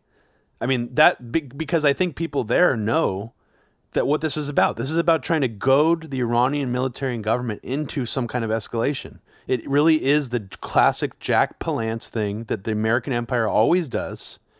And you know, I'm actually surprised in a way that Trump isn't just unilaterally just deciding to strike now. In a way, um, but the classic way we've always done it, and you know this, Abby, is it's like in the old west. The sheriff throws the gun on the ground to, right in front of the criminal and says, "Pick up the gun, pick it up." And as soon as the guy picks it up, he gets killed. So that's kind of the point here, and I think we can't forget that that this is designed to goad Iran into an escalation and to do something to us. You know what you're saying. If an American soldier gets killed, that's when everything will flip and we will go fully down this roller coaster. I would I would suspect that on some level there are strategists in the Pentagon in the Trump administration who literally want that to happen because that's their green light. I mean that's how dark this shit gets, and I think that that's we're already on our way down that track right now. I hope to Absolutely. God that people in the Iranian government uh, know this too, and they should, and do not fall into this trap because I do think a trap is being laid out for them. And I hope to God, for the sake of the Iranian people and you know everybody on this planet, that that does not happen. And I'm not in any way saying that the Iranian government would be to blame because this is absolutely designed to goad them into a conflict. We've done everything. I mean, this would be like Iran literally assassinating one of the Joint Chiefs of Staff, like in broad daylight yeah, yeah. at a U.S. Yep. airport or like an airport like in Canada or something. I mean, and And what do you think the U.S. would do as a response to that? oh, we would fucking we would instantly fucking nuke a country if that happened. Instant. I mean, we'd probably use like a tactical nuke or a Moab or something first, and be like, Yeah, the mini nuke that Trump is already investing in. That's something that he. That's something that I projected a long time ago that he was going to use on Iran or um, speculating to use because he is investing in mini nukes right now. Yeah, and all the signs, all the signs are pointing to this going in a very dangerous direction. I mean, even just the defense Mm-hmm. contractor stocks this has been all documented. Alan MacLeod in uh, Mint Press News did an article, I think yesterday, showing how there's a seven percent increase just with Lockheed Martin since all this shit started. Think about how dark and scary that shit is. Defense contractors invested in the stocks um, preempting the strike. Yeah. It's almost like there was someone privy within the industry of the strikes, which is like illegal insider oh, trading. oh. oh. People need to go to jail for that. Dude, that's even crazy too. That's absolutely crazy. And it's almost like a snake eating its own tail. It's like an infinite loop. First of all, we this all started over a contractor who got killed in Iraq. Like what company was he from? Maybe he was from one of these defense companies, right? Let's just assume he was, Yep. just for sake of argument. So you have a contractor from the military industrial complex who gets killed, and then all this conflict escalation just explodes, and then the defense contractor stocks go up. kind of indirectly was a result from a U.S. military contractor getting killed. It's so fucked up when you think about it. I mean, it's all, and I and I don't know how cynical this really gets, but I mean, it really does. You you almost zoom out from it, and you're like, is this shit just all on purpose? Like to just destabilize the region and goad Iran into a conflict? It kind of seems that way when you look at it from a certain. Well, angle. that's why we need to take ourselves out of the these kind of trappings and look at the bigger picture, which is we don't have the right to be there in the first place. We shouldn't be there in the first place. It doesn't matter. Like this whole American contractor getting killed. Why is an American contractor there? Yeah. Why is the U.S. military still there? How many American contractors are even still right- over there? Yeah, the U.S. doesn't have the right to kill anyone anywhere. All right, so uh, you have to get in that kind of mindset because everything else just seems completely ridiculous once you put the U.S. on equal footing with the rest of the world that the U.S. Uh, is at war with. Yeah, and even just this angle of ISIS. I mean, yeah, we you know, there's definitely been some gains made in removing the territory of ISIS, but if that's always going to be acceptable for the left, like people on the left to be like, well, we had, you know, we needed to like get rid of ISIS because they're like proxies of the imperialist Zionist nexus or whatever. It's like we need to get around that and and remove that bullshit narrative too that it's acceptable to be bombing ISIS. Bombing any country for any reason gives us an excuse to stay there and to occupy it and to extend our imperial footprint. So I don't I'm not going to buy into that goddamn narrative. And it also breeds extremism. I mean, the fact that there's a major unification in Iran right now, even if Soleimani was ha- widely hated, widely loved, it doesn't matter at this point. Iran is pretty unified. We saw the millions strong out in the streets for his funeral. You just look Those at like were those one. were all fake, Abby. Didn't you see that? Yeah, those were all forced at gunpoint. Yeah, forced at gunpoint, just like Maduro's voters are forced at gunpoint and given bread to vote. Yeah, some crazy Um, but- Bellingcat guy literally did like a Oh, yeah. Photoshop breakdown where he rendered out Oh my individual God. human sized people and like put them all on the bridge and like made like a giant graphic showing how it was only 40,000 or something. It's so fucking weird, dude. What? Well, it's like, how did the video Oh, exist then? Is the video. So basically, if you break down this whole thread, it's essentially saying that the video had to have been a faked. But there's nobody like you would have had to have like Hollywood level bu- like budget of special effects to fake a video like this. These people are so desperate. These people are. It's the same thing everywhere. Yeah. It's Bolivia. It's um, it's Venezuela. It's Iran. It's anywhere that's deemed a U.S. enemy. None of the people have agency. They're all puppeted or they're all forced at gunpoint. Yes. Right. It's all completely insane what these think tank regime change operators are putting out there. But my point is that it, it breeds and fosters extremism. And every time you bomb anyone in the Middle East, whether it's ISIS or military age males in the vicinity of a strike zone, those people are going to grow up. I'm sorry, the survivors of whoever these people's families are, and grow up hating the great Satan, the U.S. And that's that's how these cycles continue. That's why the war on terror has created uh, exponentially more terrorism in the world. That's why ISIS is a thing. It came out of the vacuum of Iraq and Libya. So it's absurd to think that we should still continue to bomb quote unquote terrorists. It's, it's absurd to continue to be trapped in this framework of perpetuating a war on terrorism in general. You know, we need to bring all troops home from all over the fucking world and stop occupying the goddamn world and stop killing people. Stop killing people. Seriously, because it doesn't matter if it's ISIS or not. It's going to continue to breed the hatred against us. Look at just the sons of, of Soleimani and the um, the Iraqi militia guy, I forget his name, who died. It's like they're they're sitting there sobbing, mourning their fathers, and the millions of Iranians out in the streets. Who are who are they? You know, you see them chanting in the subway, "Down with America." That's the sentiment right now in Iran. But Abby, Iranians So detest that's that's just going Soleimani. to continue. I'm seeing the hashtag on Twitter right now. Number one hashtag: Iranians detest Soleimani. What are you talking about? Yeah, it's it's sick. It's sick how you know the right kind of Iranians are platformed to say like, no, this is actually a good thing. Look, um, all of this is bad, and it's all going to come back to bite us in the ass. And this is this is what blowback is, and not that's the reason why we shouldn't do these things. Obviously, the reason why we shouldn't do these things is because these people are our brothers and sisters who we have more in common with than the people who are ruling over us in this country.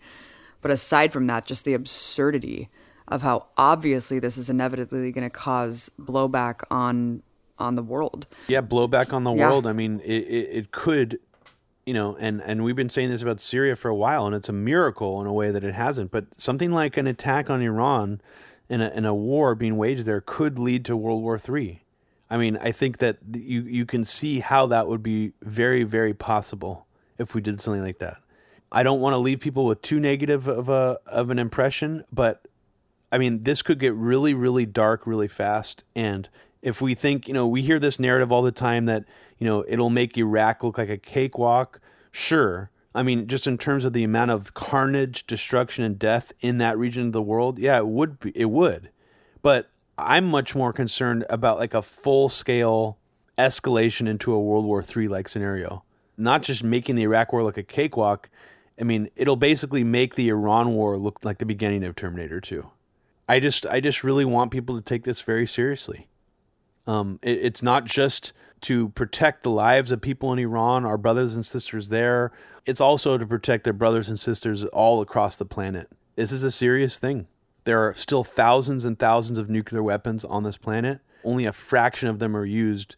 We wouldn't be able to grow plants on this planet for decades because of the nuclear fallout. Sorry that's so depressing and dark, but I just felt like I had to mention that specifically right now. Absolutely. And if you want to get inspired, watch Mike Prysner's speech at the anti war demonstration that was um, just last Saturday in LA. It was very, very Amazing incredible, speech. inspiring speech. And get involved. Get involved because being a part of the movement on the ground brings you out of this kind of disempowerment, disconnected feeling that we all have just sitting kind of at home and feeling like powerless and that we're not going to be able to do anything about this. It really is inspiring, is empowering to see so many people being organized, linking up with each other, finding out how they can build these coalitions together.